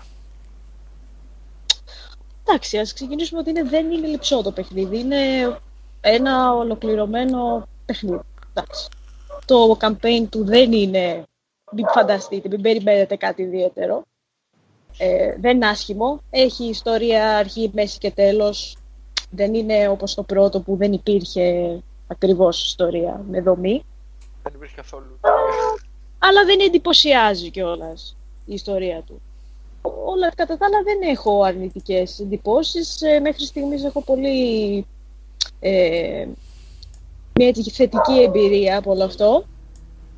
Και ναι, είναι ένα καλό παιχνίδι. Είναι ένα καλό παιχνίδι, αλλά εντάξει. Ε, ναι, πες Θάνο. εγώ συμφωνώ με την ε, Δάφνη, σχε- ειδικά σχετικά με το campaign και τη βελτίωση από το πρώτο παιχνίδι. Ε, υπάρχει πλέον παιχνίδι, υπάρχει πλέον campaign, campaign με την έννοια όχι να, να μπεις μόνος σου να παίξεις. Πιο διασκεδαστικό είναι με μια ομάδα. Αλλά υπάρχει μια ιστορία πίσω να στηρίξει το όλο Destiny σύμπαν κτλ. Ε, Προφανώς δεν σου ξαναγνωρίζει ε, από την αρχή έννοιες του τύπου Power, Light, Traveler κτλ. Δηλαδή, αν κάποιος δεν έκατσε να διαβάσει τα grimoire, τις κάρτες στο, στο ίντερνετ, στη- στο bungie.net έχει χάσει το lore από πίσω, έχει χάσει ένα σημαντικό κομμάτι του lore αλλά αυτά που ξεκινάει και προσπαθεί να περάσει μέσα από το Destiny 2 θα τα μάθετε όλα μέσα από το παιχνίδι, δεν χρειάζεται δηλαδή θα σας τα πει με cutscenes, θα σας τα πει με διαλόγους κατά την ώρα που παίζετε, θα σας τα πει όταν επισκεφτείτε τους διάφορους NPC χαρακτήρες ε, είναι πολλά σκαλιά πάνω το θέμα ιστορία στο Destiny 2, αυτό είναι ξεκάθαρο. Από εκεί και πέρα να πάμε λίγο τεχνικά του τύπου μουσική, Ε, γραφικά βασικά και πριν- έτσι. πριν πάμε στα τεχνικά, ήθελα να πω ότι, ναι, οκ, ε, με- διευρύνουν το lore του Destiny, αλλά κάνανε κάτι λα- λάθος με τα grimoire, με τις ε, κάρτες. Που πολλοί παραπονέθηκαν ότι ναι, πρέπει να βγαίνουμε από το παιχνίδι να διαβάζουμε το lore, που ήταν όντως ενοχλητικό. Αλλά οι κάρτες από μόνες τους ήταν πολύ ενδιαφέρουσες. Και εμένα μ' άρεσε να τις διαβάζω. Ναι, ήταν Κάνανε ενδιαφέρον. το λάθος που δεν τις βάλανε στο παιχνίδι. Τις βγάλανε τελείως. Κοίταξε, από και- μία έννοια έχεις δίκιο Δεν, σε βα... αυτό. ναι, δεν βάλανε ένα codex. Μμμ, ένα- Συμφωνώ. Ναι. Μέσα Συμφωνώ. στο Απ' την, απ' την άλλη, έχει το, αυτό που κάθε οτιδήποτε πάρεις μέσα στο παιχνίδι έχει το lore του, τη σελίδα με το lore για Ναι, διάβασμα. αυτό έχει και μετά είναι αυτά που σου λέει το ghost σου, αλλά πάλι εκεί μέσα στην, ε, στη φασαρία, εκεί που μπορεί να πολεμάς, πατάς ένα investigate και σου μιλάει το ghost, μπορεί να μην δώσει σημασία στο τι θα πει εκείνη τη στιγμή. Σίγουρα, σίγουρα. Χάνεις λίγο από το, μ, πώς να το πω, το immersion. Από το immersion, από την όλη. Συμφωνώ μαζί σου. Ε, αυτό, με αυτό, με αυτή την αίσθηση ότι Έπρεπε να σου βάλουμε ένα διηγείται codex. την ιστορία. Μπράβο. Ναι. Ναι. Συγγνώμη Ε, λίγο που σας- που σας διακόπτω, παιδιά. Ε, να, ρωτήσω κάτι, να, να πω κάτι εδώ για που γράφω στο chat. Ρωτάει ο Pete Ranks, παιδιά, υπάρχει clan του Game Over GR. και ο Death Racer κάνει γλωσσίτσα. ε, ναι, υπάρχει. Ε, δεν την έχουμε μεταφέρει στο, στο Destiny 2. Θα το φτιάξουμε όμως σύντομα αυτό. Έτσι; Ναι, Ναι. δεν έχει γίνει μεταφορά. Νομίζω είχα μιλήσει με τον Γιάννη, αλλά το σκουλουδάκι είχε, έπεσε λίγο πάνω σε δουλειές κτλ. Ε, δεν είναι τίποτα σπουδαίο. Ε, μια μεταφορά θα γίνει. Υπάρχει κλάν ακόμα και τώρα Ναι, να υπάρχει μπείτε. μία. Ε, ναι, μπορείτε αλλά να- είμαστε όλοι μας ε, σε μία κλάν συγκεκριμένη. Ε, Μπορείτε να μπείτε μέσα στο, στη clan του Game Over. Απλά αυτές τις λειτουργίες που έχουν βάλει με, το, με τις clans στο Destiny 2 του τύπου όσοι είναι σε μια clan ε, υπάρχει ένας ειδικός NPC μέσα στο παιχνίδι που σου δίνει reward για κάθε τι που κάνει οποιοδήποτε παίχτης της clan. Δηλαδή μπορεί εγώ και ο Γιώργος να είμαστε στην ε, clan του Game Over και η Δάφνη να μην παίξει μαζί μας. Αλλά επειδή θα κάνουμε εμείς κάτι, μπορεί να πάει στο Παίρνω και εγώ reward. να πάρει reward και η Δάφνη. Mm. Ακριβώς αυτό. Α, απλά ε, αυτή τη στιγμή στη clan του Game Over αυτό δεν γίνεται και δεν την έχουμε μεταφέρει. Από αύριο κιόλας θα γίνεται. Θα το κανονίσουμε από αύριο κιόλας να γίνεται αυτό το πράγμα. Παρ' όλα αυτά μπορείτε κανονικά να, να μπείτε να γίνετε μέλη της clan μας. Ε, νομίζω ότι υπάρχουν και θέσεις και είναι μόνο 100. Αυτό είναι λίγο κακό. Ναι, η Bungie δεν ανέβασε τις υπάρχει θέσεις. ένα όριο, ναι. Υπάρχει ένα όριο. Δυστυχώς τις άφησε 100. Αλλά παίζουν πολύ μεγαλύτερο ρόλο οι clans στο Σαφώς, Destiny 2 σε σχέση με το Destiny 1. Έτσι. Μιλάμε για loot, μιλάμε για story από πίσω. Έχει, έχει πράγμα. Ε, μπορείτε να την εκπροσωπείτε κιόλας στη clan σας με ένα banner το οποίο φτιάχνετε εσείς και αυτό το banner το βλέπετε πάνω στο χαρακτήρα σας, στα μενού, σε όλα. Ε, γενικά οι clans έχουν πολύ μεγαλύτερο ρόλο στο Destiny 2. Αυτό. Ε, πάμε στα τεχνικά γιατί θέλω πολύ να πούμε για τα γραφικά που είναι πολύ Πες, εντυπωσιακά. πες. Όχι, μην μιλήσω πάλι λίγο. Πες εσύ πώς σου φαίνονται σε, σε εσένα. Κάτσε, περίμενε, περίμενε. Θάνο, Θάνο. Ναι. Έτσι, ο- που τα λέ- αφού τα λέτε καλά και πιάσατε πρώτα τη μετάβαση από το lore και τον τρόπο με τον οποίο δινότανε, πάμε λίγο στο gameplay σε ό,τι αφορά τη δομή του campaign τουλάχιστον. Γιατί με το multiplayer, με, στα κομμάτια που έχει, είναι τελείως διαφορετική υπόθεση. Πάμε λίγο πρώτα απ' όλα στο gameplay. Ε, επειδή αυτό το campaign το περιμένω κι εγώ, έτσι θέλω να δω πώς θα είναι. Είναι περπατάμε αρενούλα, spawn, τελειώνει, ξαναπερπατάμε αρενούλα, spawn, τελειώνει. Πάει έτσι το campaign. Έχει boss fights σαν campaign. Έχει, ε, ας το πούμε, πιο μοναχικές φάσεις όπως τα Halo με διάσπαρτους εχθρούς, μεγαλύτερους. Ε, διαφορετικά, διαφορετικά gameplay mechanics, δηλαδή οχήματα, ε, set pieces, αυτά πρώτα. Άσε το τεχνικό τώρα. OK, OK, OK. Δομή Λοιπόν, campaign. Ναι, Το- το οκ. βάλανε. Αφού το βάλανε, το βάλανε. Ναι, όχι. ε, Θα το μάθουμε.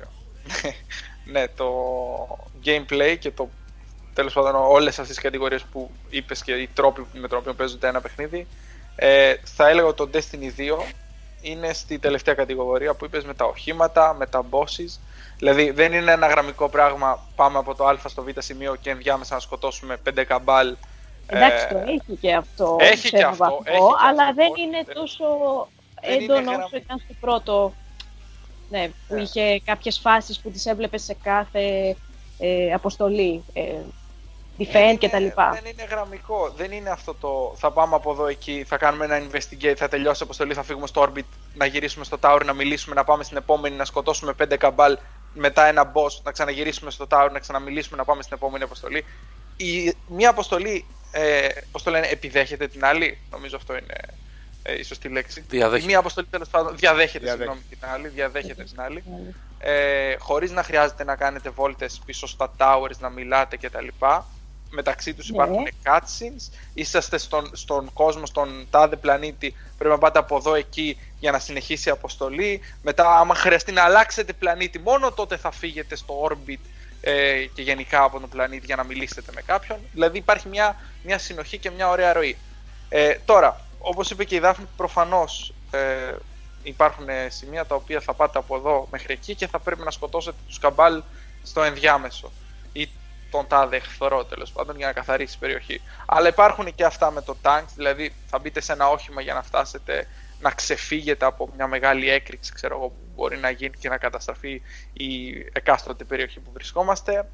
Ε, προσπαθώ τώρα να τα πω και λίγο χωρίς τα spoilers, έτσι, γι' αυτό μπορεί μερικά να μην σας βγάζουν νόημα, αλλά πιστέψτε με, όταν παίξετε το παιχνίδι θα καταλάβετε σε ποιο σημείο αναφέρομαι κτλ.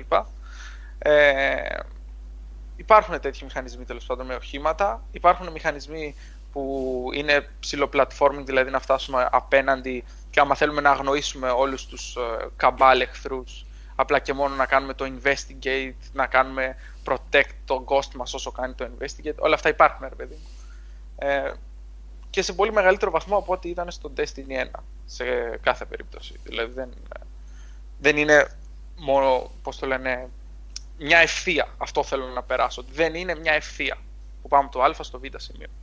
Ε, ναι, γιατί σε βάζει κιόλας ανάμεσα σε κάποιες αποστολές να κάνεις ε, level up, λίγο όμως. Και εντάξει, σου κόβει λίγο το...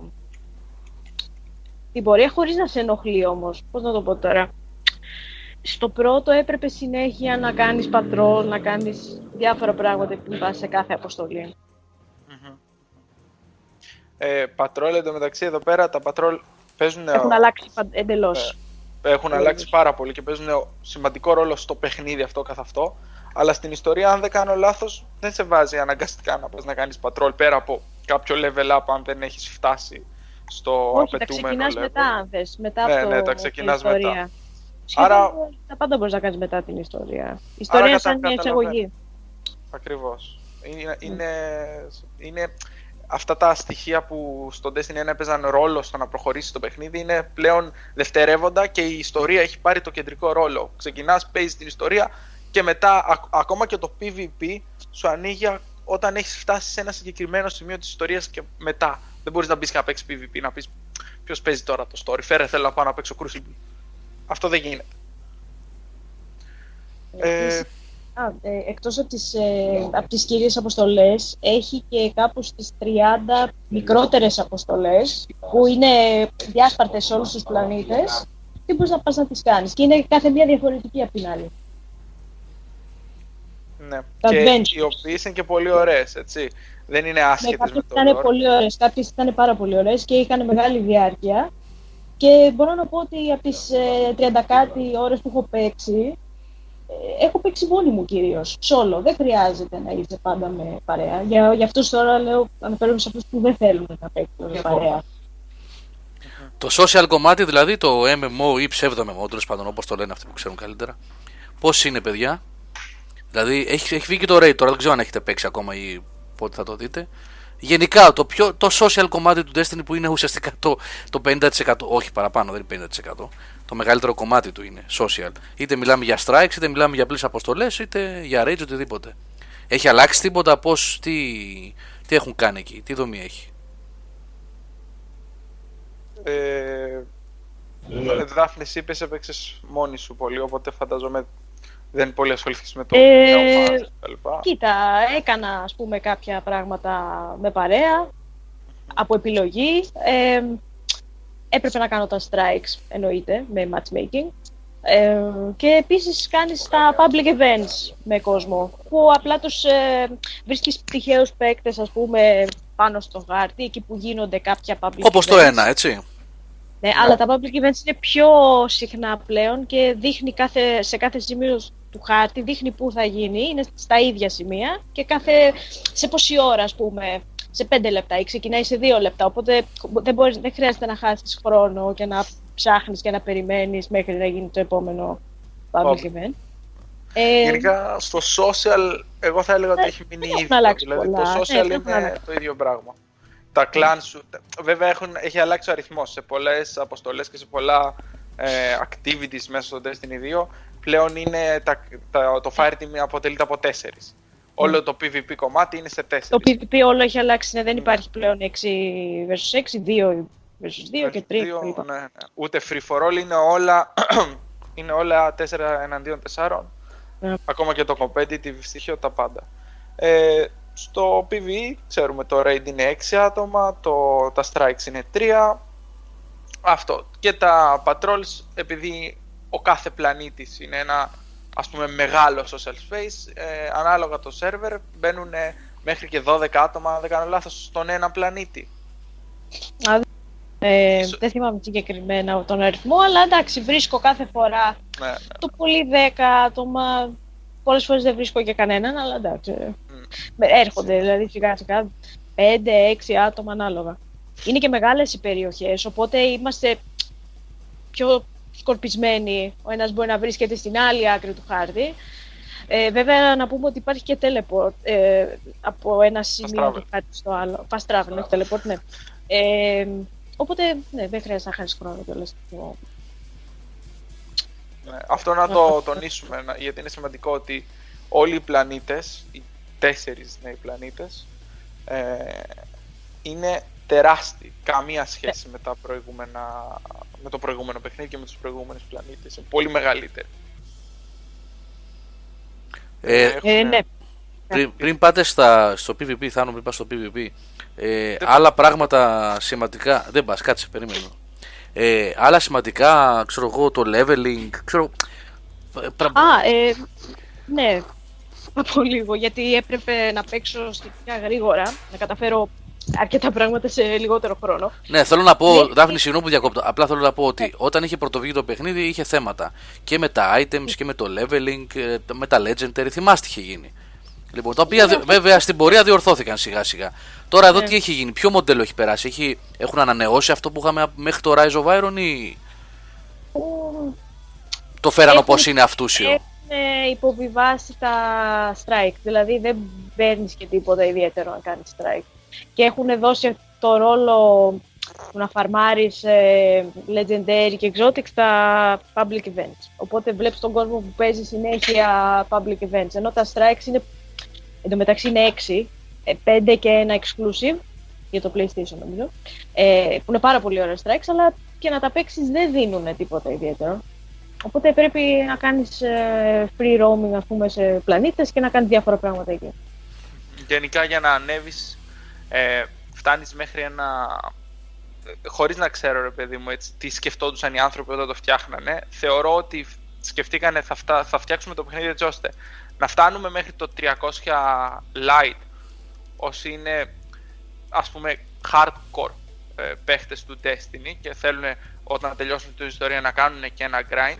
Και υπάρχει και το 300 με 350 που εκεί είναι απλά για αυτούς που καίγονται που λένε εντάξει από το να μην σου δίνει τίποτα ε, τουλάχιστον να βλέπεις μια μπάρα να ανεβαίνει και ένα light να ανεβαίνει για να μέχρι το επόμενο DLC και μέχρι... γιατί είναι πολύ δύσκολο, είναι εκπληκτικά δύσκολο να, φτια... να φτάσεις πάνω από 300 light. Ε, Ενώ στα και καλά προηγούμενα και παιχνίδια μέχρι, ήταν, ξέρεις τι, και μέχρι τα 300, κοίτα, μέχρι το 260 power Πας, πας για φτάνεις, πλάκα. Ναι. φτάνεις σχετικά εύκολα και α- αυτόματα το παιχνίδι δομημένο έτσι, ώστε ε, όταν φτάσεις στο level cap που είναι 20, είσαι περίπου 200 ή 201 Ναι, 198, ξέρεις. Ε, και από εκεί και πέρα σου πετάει συνέχεια ε, ε, τα μπλετ που είναι τα σπάνια, τα rare engrams, τα οποία είναι μέχρι 2,60 κάτι. 2,60 που κάτι, σπάει- μέχρι 2,65 ναι, ναι. πέφτουν. Ναι, Οπότε μετά άμα το ανεβαίνεις, περάσεις. ναι, ανεβαίνεις ε, εύκολα. Μετά, εντάξει, γίνονται πιο... Μετά, ναι, ναι, αυτό. Απλά έχουν βάλει πολύ δύσκολο το leveling. Το, το, όχι το leveling, το light, το power του χαρακτήρα. Γιατί το level σταματάει στα 20 και εκεί θα μείνει μέχρι το επόμενο Destiny, μέχρι το Destiny 3. Ε, αλλά το light μετά τα 3, μέχρι, μετά θα το τα 300 ανεβάσουν, είναι πιστεύω. δύσκολο. Θα το, Ε, ανεβα... κοίταξε. θα το ξαναπάνε στο 40 κάποια στιγμή. Δεν αποκλείεται να το κρατήσουν στα 20. Με τα επόμενα expansion στην πορεία θα ανεβεί. Το light όμως, δεν ξέρω, μου κάνει εντύπωση που το πήγανε στα 350 τόσο απότομα. Αυτό μου δείχνει ότι στο μέλλον σκέφτονται να το πάνε στα 500. Δηλαδή θα φτάσουν εκεί. Ναι, σίγουρα θα πάει παραπάνω. από το 500, Destiny, 550.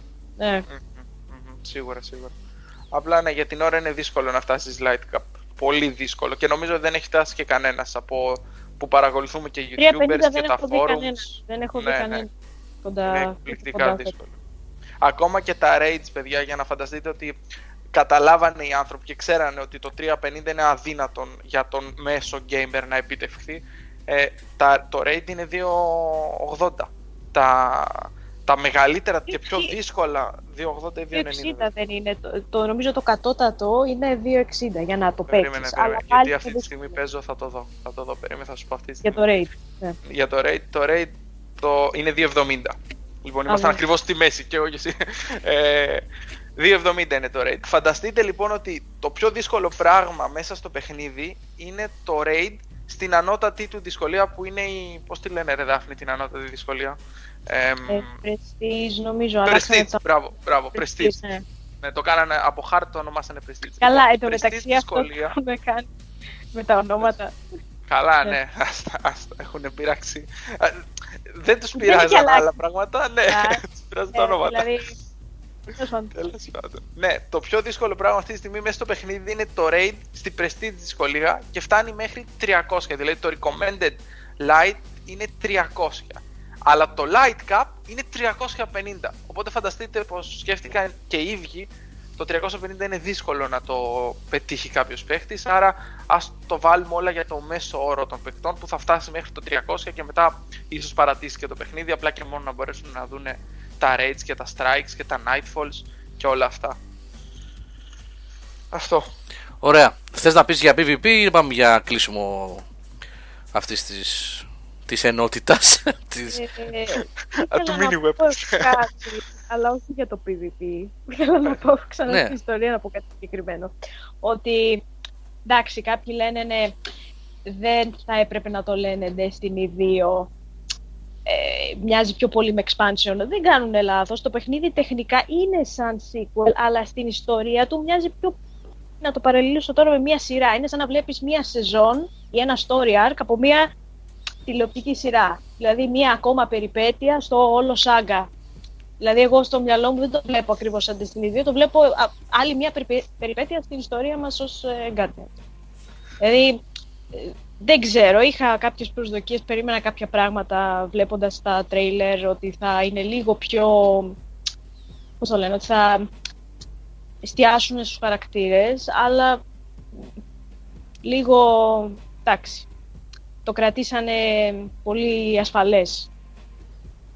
Κάνανε μια απλή ιστορία με αρχή, μέση και τέλος. Αυτό δεν θέλω να δώσω spoiler, όσοι το Πιο παίξανε, πολύ ξέρουν. λες για να ικανοποιήσουν πιο πολύ όσου γκρινιάζανε, γκρινιάζαμε στο πρώτο παρά ουσίας, αυτό εννοείς; Παρά αναβάθμιση lore ουσίας, ας πούμε; Για να πούνε να ορίστε ένα campaign με αρχή, μέση και τέλος με lore. Αυτό; Και αυτό, αλλά πάλι το παίξανε πολύ safe. Δηλαδή θα μπορούσαν να κάνουν πολλά πράγματα και με τον ε, κύριο ανταγωνιστή και με το όλο concept ότι από την αρχή του παιχνιδιού χάνεις το light σου, τη δύναμή σου σαν ε, Guardian και εκεί που έχεις υπεράνθρωπες δυνάμεις γίνεσαι ένας απλός θνητός. Ναι, αυτό το αλλά είδα. όλο αυτό το concept Ναι. ναι. που νόμιζα ότι θα το αναπτύξουν και ότι θα είναι αυτή η κύρια, το κύριο θέμα της ιστορίας, το να ξαναπάρεις τις δυνάμεις και να γίνεις από απλός θνητός κάτι παραπάνω.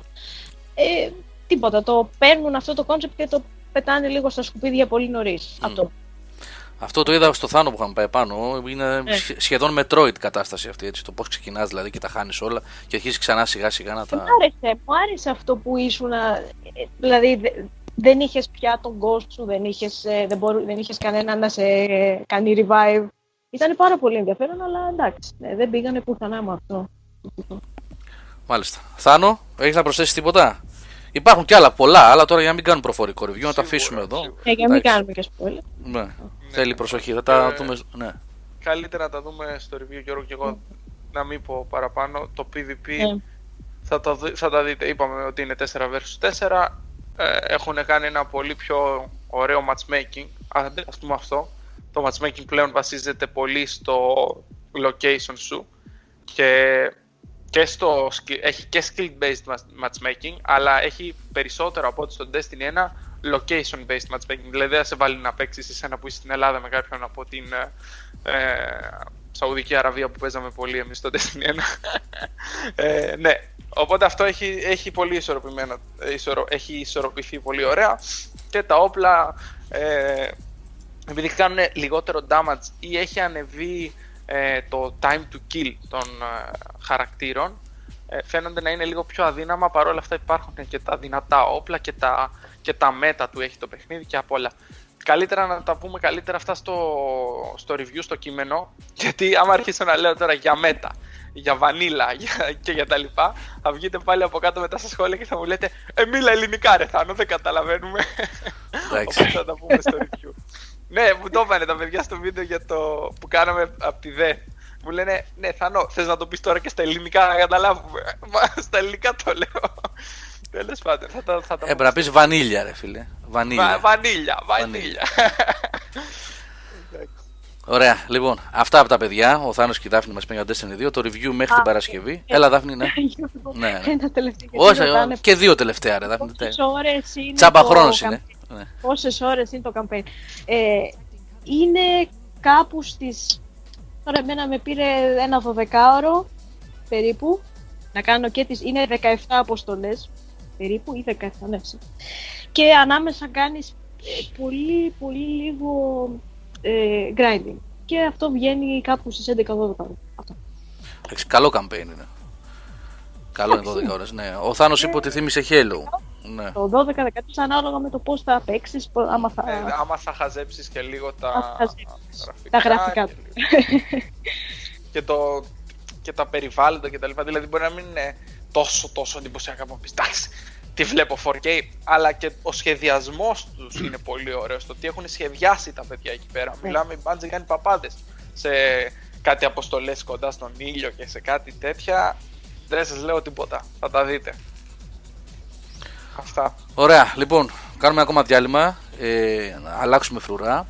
Περισσότερα, παιδιά και για το raid, γιατί ένας λόγος που περιμέναμε πάρα πολύ για το review, όπως καταλαβαίνετε, ε, ήταν ε, πρώτα απ' όλα να το τελειώσουν το παιχνίδι να παίξουν. Αλλά δεν περιμέναμε και πάρα πολύ. Εντάξει. Τώρα, όλα τα review τώρα βγαίνουν, παιδιά, μην τρελαθούμε. το ναι, παιχνίδι ναι, δεν το ναι. παίξεις μια μέρα. Ναι, και Δεν να δουν και βγαίνει. το raid τα παιδιά, γιατί μιλάμε για ένα παιχνίδι το οποίο είναι social και έχει και raid, οπότε πρέπει να το δουν και αυτό. Ε, εφόσον ναι, έχουμε αυτή την άνεση, γιατί να μην το κάνουμε, γιατί έτσι είναι πιο σωστά. Γιώργο, Είναι μια όπως... ερώτηση. ε, ναι. Α, όχι, πέντε, ρώτα, ρώτα. Όχι, για το Red ήθελα να ρωτήσω. Ισχύει το ίδιο σύστημα που ήταν Α. και στο, στο 1, έτσι. Είναι διαθέσιμο το save ε, για 6 μέρες πάλι; Ναι. Υπήρχε μετά- ένα μπαγκάκι, υπήρχε ένα Ναι. μικρό μπαγκάκι το οποίο δεν κρατούσε checkpoints, aka saves. Αλλά το φτιάξαμε. Ε, αλλά το φτιάξανε, ναι, με το σημερινό update το φτιάξανε και πλέον για 6 μέρες, άμα το αφήσεις στη μέση του raid, σε συνεχίζει από εκεί. Okay. Ωραία, Θάνο, Δάβνη, ευχαριστούμε πολύ. Να είστε καλά, 10 το review. 10. λοιπόν. Τι είναι αυτός. Λοιπόν, ένα ακόμα διάλειμμα, παιδιά, και επιστρέφουμε. Μίκο Νικόλας εδώ Divinity. Και. Α, πήγε 11 παρα 10, ε. Τέλος πάντων. Και διάφορα άλλα. Πάμε, πάμε. Λοιπόν, επιστρέψαμε, παιδιά. Ε... Νίκο, Νικόλα, δεν έχετε μιλήσει πολύ λίγο. Σάβα, Α, Γιάννη. εντάξει, Ναι. Πιάστε. Ενδιαφέροντα πράγματα λέτε Ναι. και ακούγονται και λέτε. Ε, εμείς με τον Νικόλα ξεκινήσαμε ένα φιλόδοξο εγχείρημα που είναι να πιάσουμε το Divinity Originals. Είναι ένα από τα πιο, αν, αν όχι το πιο αναμενόμενο RPG της χρονιάς. Δύο. Σε full, το 2 έτσι ναι.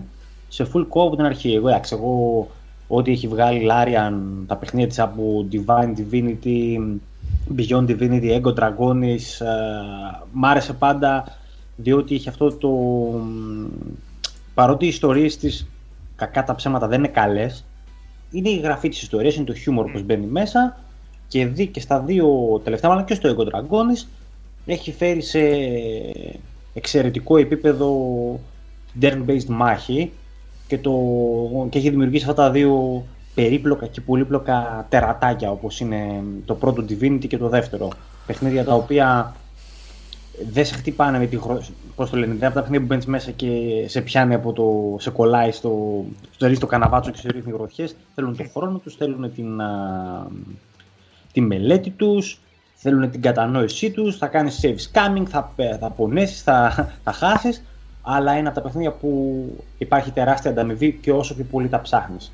Και μόνο και μόνο που μπαίνεις στην πρώτη περιοχή και λες αυτό το quest, κοίτα εδώ το κεντρικό quest, μπορώ να το λύσω με πέντε διαφορετικούς τρόπους. Υπάρχουν πέντε διαφορετικοί τρόποι στο παιχνίδι και μένει εσύ να ανακαλύψεις και να διαλέξεις ε, πώς, ε, ποιον από όλους θα βολέψει το πάρτι σου, τη, την ψυχοσύνθεσή σου, την προσωπικότητά σου, την in-game προσωπικότητά σου. Γενικώς παιχνίδι επιλογών, έξυπνων επιλογών, το οποίο συνοδεύεται από πολύ γύρω-γύρω, δηλαδή μ, ε, items, crafting, φορτωμένο, φορτωμένο παιχνίδι ρε παιδί μου, ε, το οποίο σε, σε έλκει να το ανακαλύψεις. Νικόλα, Μμ, ναι.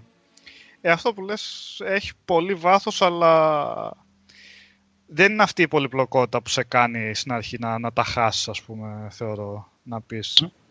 Ίσως να σε φτάσει να πεις εντάξει, δεν μπορώ. Δεν μπορώ τόσο διάβασμα για τα skills, για το τι θα βάλω. Είναι όλα δηλαδή αρκετά ξεκάθαρα στο παιχνίδι όταν αρχίζεις. Τη βρίσκεις όλη την πληροφορία μπροστά σου. Είναι εύκολο να μπει στο παιχνίδι. Έχει βέβαια από εκεί πέρα βάθος, έτσι. Ε, στις μάχες κτλ. Απλά δεν χάνεσαι τόσο πολύ σε εικονίδια, σε κείμενα για το τι κάνει το κάθε τι. Ναι. Είναι αρκετά βατό. Αβατό. Ε, το έχουν κάνει ωραία ισορροπία δηλαδή αυτό. Πώς; Σε σχέση με το ένα τα κείμενα μικρίνανε λίγο Α, okay. ναι, ναι, το ένα εγώ δεν είχα πιο, επαφή. Ναι, είναι πιο, πιο, πιο, πιο, πιο μικρή η διάλογη γενικά και τα βιβλία που βρίσκεις λίγο πιο, πιο μικρά τα κείμενα. Καλό είναι αυτό, καλό έκανες. Αυτό καλό ίσως για το co-op να το κάνανε, μπορεί. Ειδικά για τα βιβλία που, που έχουμε βρει ως τώρα, έτσι. Φαντάζομαι ίσως για να μπορούν και οι δύο παίχτες. Γιατί το διαφημίσανε νομίζω πιο πολύ το Divinity το ναι, 2 σαν co-op παιχνίδι. Είναι selling point. Είναι co-op τεσσάρων ναι. παιχτών. Τεσσάρων, ναι το οποίο ταυτόχρονα σου δίνει αυτό το. Δεν το έχω παίξει έτσι, αλλά σας το λέω 100% επιβεβαιωμένο ότι μπορείς να το παίξεις και solo. Δηλαδή με ένα χαρακτήρα. Έχει κάποια skills τα οποία είναι, λέγεται long wolf για παράδειγμα, που του μπανιάζει, το πάρει το χαρακτήρα σου και μπορείς να τα παίξει και σαν μόνος. Βέβαια, η πρότασή μας είναι να μην το παίξετε. Ναι, μόνοι πιο πολύ μου φαίνεται για achievements και τέτοια να το παίξεις κάποιος. Νομίζω θα χάνει αρκετά αν το παίζεις μόνος. Ναι, γιατί χάνει, έχει τόσους πολλούς ενδιασμούς ναι. με χαρακτήρες που θα έχουν ένα σκασμό από abilities, spells, δεν ξέρω εγώ τι υπάρχουν εκεί πέρα για τακτικές κτλ. που νομίζω θα χάνει αρκετά από την να ξέρω αν έχεις μόνο έναν με περιορισμένο όπως και να έχει. Ε, τι, τι να μιλήσουμε για synergy spells και όπλων που για παράδειγμα στο party που έχουμε κάνει τώρα έχουμε έναν undead διότι βάλανε οι undead lizards, βάλανε και τέτοιους χαρακτήρες μέσα ο οποίος χιλάρεται με το poison και τρώει damage από τα healing spells. Οπότε μπορείς να, να πετάξεις κάτω poison παντού και αυτός να, να ευνοείται. Δηλαδή το πώς μπορείς να, να διαχειριστείς το περιβάλλον σου το έκανε και το ένα γίνεται ακόμα καλύτερα τώρα. Επιλογές, ρε παιδιά, δηλαδή επιλογές προσέγγισης και στη μάχη και στην ιστορία έξω. Όλα ελεύθερα. Είναι λίγο χαοτικό ακόμα το quest. Ε, το όλο με το quest tracking και ναι. με το να πω την αλήθεια, θα προτιμούσα να το είχες σαν επιλογή Νικόλα αυτή τη φορά.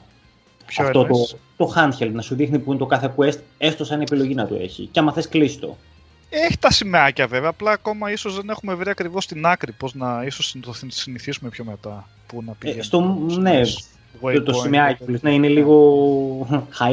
Αλλά σε μερικά δεν ξέρω σε μερικά σημεία ας πούμε μας έβγαλε σημάδια που ολοκληρώσαμε κάτι, τώρα έλεγα μπάγκαρ εδώ πέρα και έχει μείνει, θέλει να μας πει κάτι άλλο, τι πρέπει να Ναι. κάνουμε. Ε, ναι, ναι, υπάρχει ένα μικρό θέμα. Αλλά, ε, ε, Νικόλα, σε διακόπτω πάλι, συγγνώμη, αλλά είναι κάποια βασικά πράγματα που πρέπει να πούμε ότι είναι ένα παιχνίδι το οποίο δεν πρέπει να φοβίζει όταν κάνεις λάθος. Δηλαδή, Μμ. ότι έκανες λάθος επιλογής σε ένα quest, δεν σου βγήκε ή το χάσες, δεν είναι πρέπει να σκάς. Κάνε ένα δεύτερο playthrough που αλλιώς. Δεν είναι τα κάνω όλα σε ένα playthrough, ξεχάστε το αυτό. Είναι από εκείνα τα παιχνίδια. Ναι. Και έτσι κι αλλιώς ως τώρα, όπως το έχουμε πάει, που δεν κάνουμε load αν δεν μας βγει κάποια επιλογή κτλ. Το προχωράμε όπως πάει. Ναι. Τις Δεν κοινωνικές- νιώθω ότι χάνω κάτι. Γιατί στο παιχνίδι απλά γίνεται κάτι διαφορετικό και αν μην βγει αυτό που θέλεις, που σε επιβραβεύει. Ανοίγει κάποια άλλη ιστορία, κάποιος άλλος διάλογος, γίνεται κάτι άλλο. Δεν είναι ότι δηλαδή βγαίνει ένα άγαρμπο μήνυμα που σου λέει quest failed. Ω τώρα δηλαδή, έτσι. Έτσι ακριβώς, ναι. Ε, θα υπάρχει μου φαίνεται αυτό γιατί διάβασα ότι όταν αλλάζει περιοχή και αφήνει quest τα χάνεις αυτά, αλλά οκ, σημαίνει ότι δεν Άλλο έπαιξε αυτό, αρκετά. Ναι, είναι άλλο πράγμα αυτό. Ε, είναι δύσκολο παιχνίδι, είναι δύσκολη, είναι δύσκολη γιατί βγαίνεις πάντα με εχθρούς οι οποίοι είναι δυνατότεροι σου. Οπότε πρέπει να το μάθεις το παιχνίδι για να μην.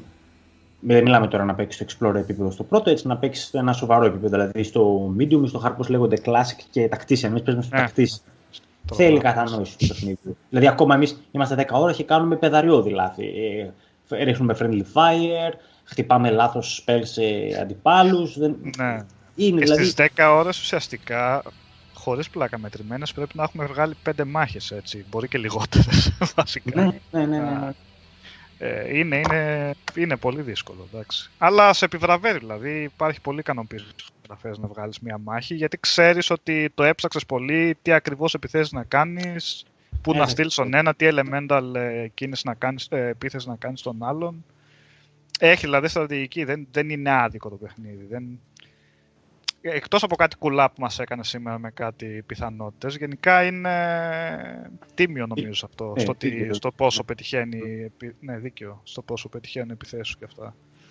Και αυτή η ολσκουλιά στο χιούμορ, ρε παιδί μου, στη γραφή, η οποία είναι.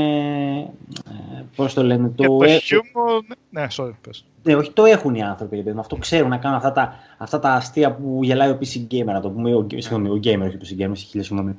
Που γελάει ο Gamer, αυτά του είδους τα, που μιλάνε τα ζώα, ξέρω κάτι. Ναι, τα κάτι ζώα, τέτοια. εντάξει, κορυφαίο είναι. Μπορείς να μιλάς στα ζώα. Που συναντάς το.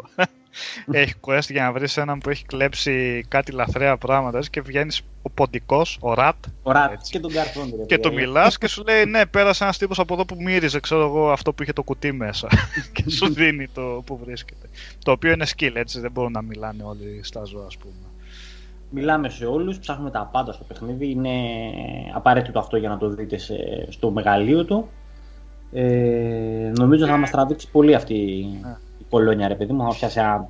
Ε, Για κοίτα, 50 το έχουμε ευρώ. παίξει ω τώρα, είδα πόσο, ένα οχτάωρο. Πρέπει να έχουμε ασχοληθεί.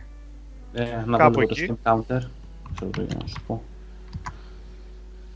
Αλλά εκεί είμαστε κάπου περίπου εκεί, στις κάπου οχτάωρο και ακόμα νιώθω ότι το 9 ώρες. 2% δεν έχουμε 9 παίξει. ας τίποτα, πούμε. όχι. Στη Είμαστε πρώτη απλά στην περίπτωση αρχή, είμαστε. λες και κάνουμε το, Ναι. το tutorial ακόμα, έτσι. Ε, και επίσης για το humor που λες, μου αρέσει που ακριβώς αυτό είναι καλογραμμένο. Δεν προσπαθεί να σε πετάξει στα μούτρα σου τα αστεία, έτσι. Ναι, ακριβώς. Αζωατάκες, ξέρεις ότι τώρα εγώ είμαι αστείος, ας πούμε. Έχει, έχει πολύ ομαλή ροή όπως, όπως μπαίνει. Είναι απλά ανάλαφρο παιχνίδι, δεν είναι αυτό το σκοτεινό θα διαλυθεί ο κόσμος να σώσουμε να μην σφαγιαστούν όλοι. Ε, ναι, είναι αυτό απλά χιουμοριστικό. Κάτι Ε, τελώ α- διαφορετικό. Ναι. Λέει από θέμα γραφής και narrative, narrative ο, ο γκόλιθος είναι πολύ νωρίς ακόμα γιατί δεν έχει διπλωθεί η ιστορία μπροστά μας. Τα quest πάντως είναι quest. Δεν είναι Ναι. μάζεψε μου πέντε μήλα, σκότωσε 7 σαύρες. Είναι quest. Όλα Ναι. είναι quest. Και έχουν και τα περισσότερα ένα twist. Για παράδειγμα, ο τύπος του οποίου μας έδωσε ένα πολύ ωραίο δαχτυλίδι που σκοτώσαμε το...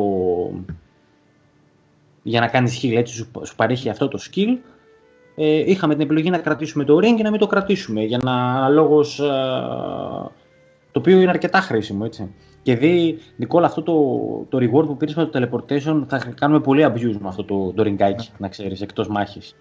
Αυτό δεν το δίνουμε. Το άλλο κάναμε το Έτσι, λάθος. αυτό μην το δώσαμε. δώσεις Μην πουθενά. δίνετε δαχτυλίδια, παιδιά. Τα quest είναι, είναι δυνατά. Έτσι, Έχω διαβάσει και απίστευτα πράγματα. Το στείλω ότι όταν α, σπάς το game, γιατί υπάρχουν σημεία. Ότι επειδή έχει πάρα πολλούς μηχανισμούς, το παιχνίδι σπάει. Έτσι, σπάς τους, ε, το, μέχρι και το έχουν και αυτό προνοήσει και σε κοροϊδεύει την ώρα που παίζει, ρε παιδί μου. Εδώ είναι ο δρόμος του κλέφτη, λέει κάτι τέτοια.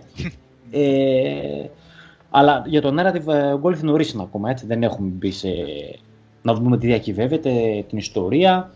Απλώς είναι καλογραμμένο. Είναι, είναι, Αυτός. έχει πολύ voice-over σε σχέση με το πρώτο.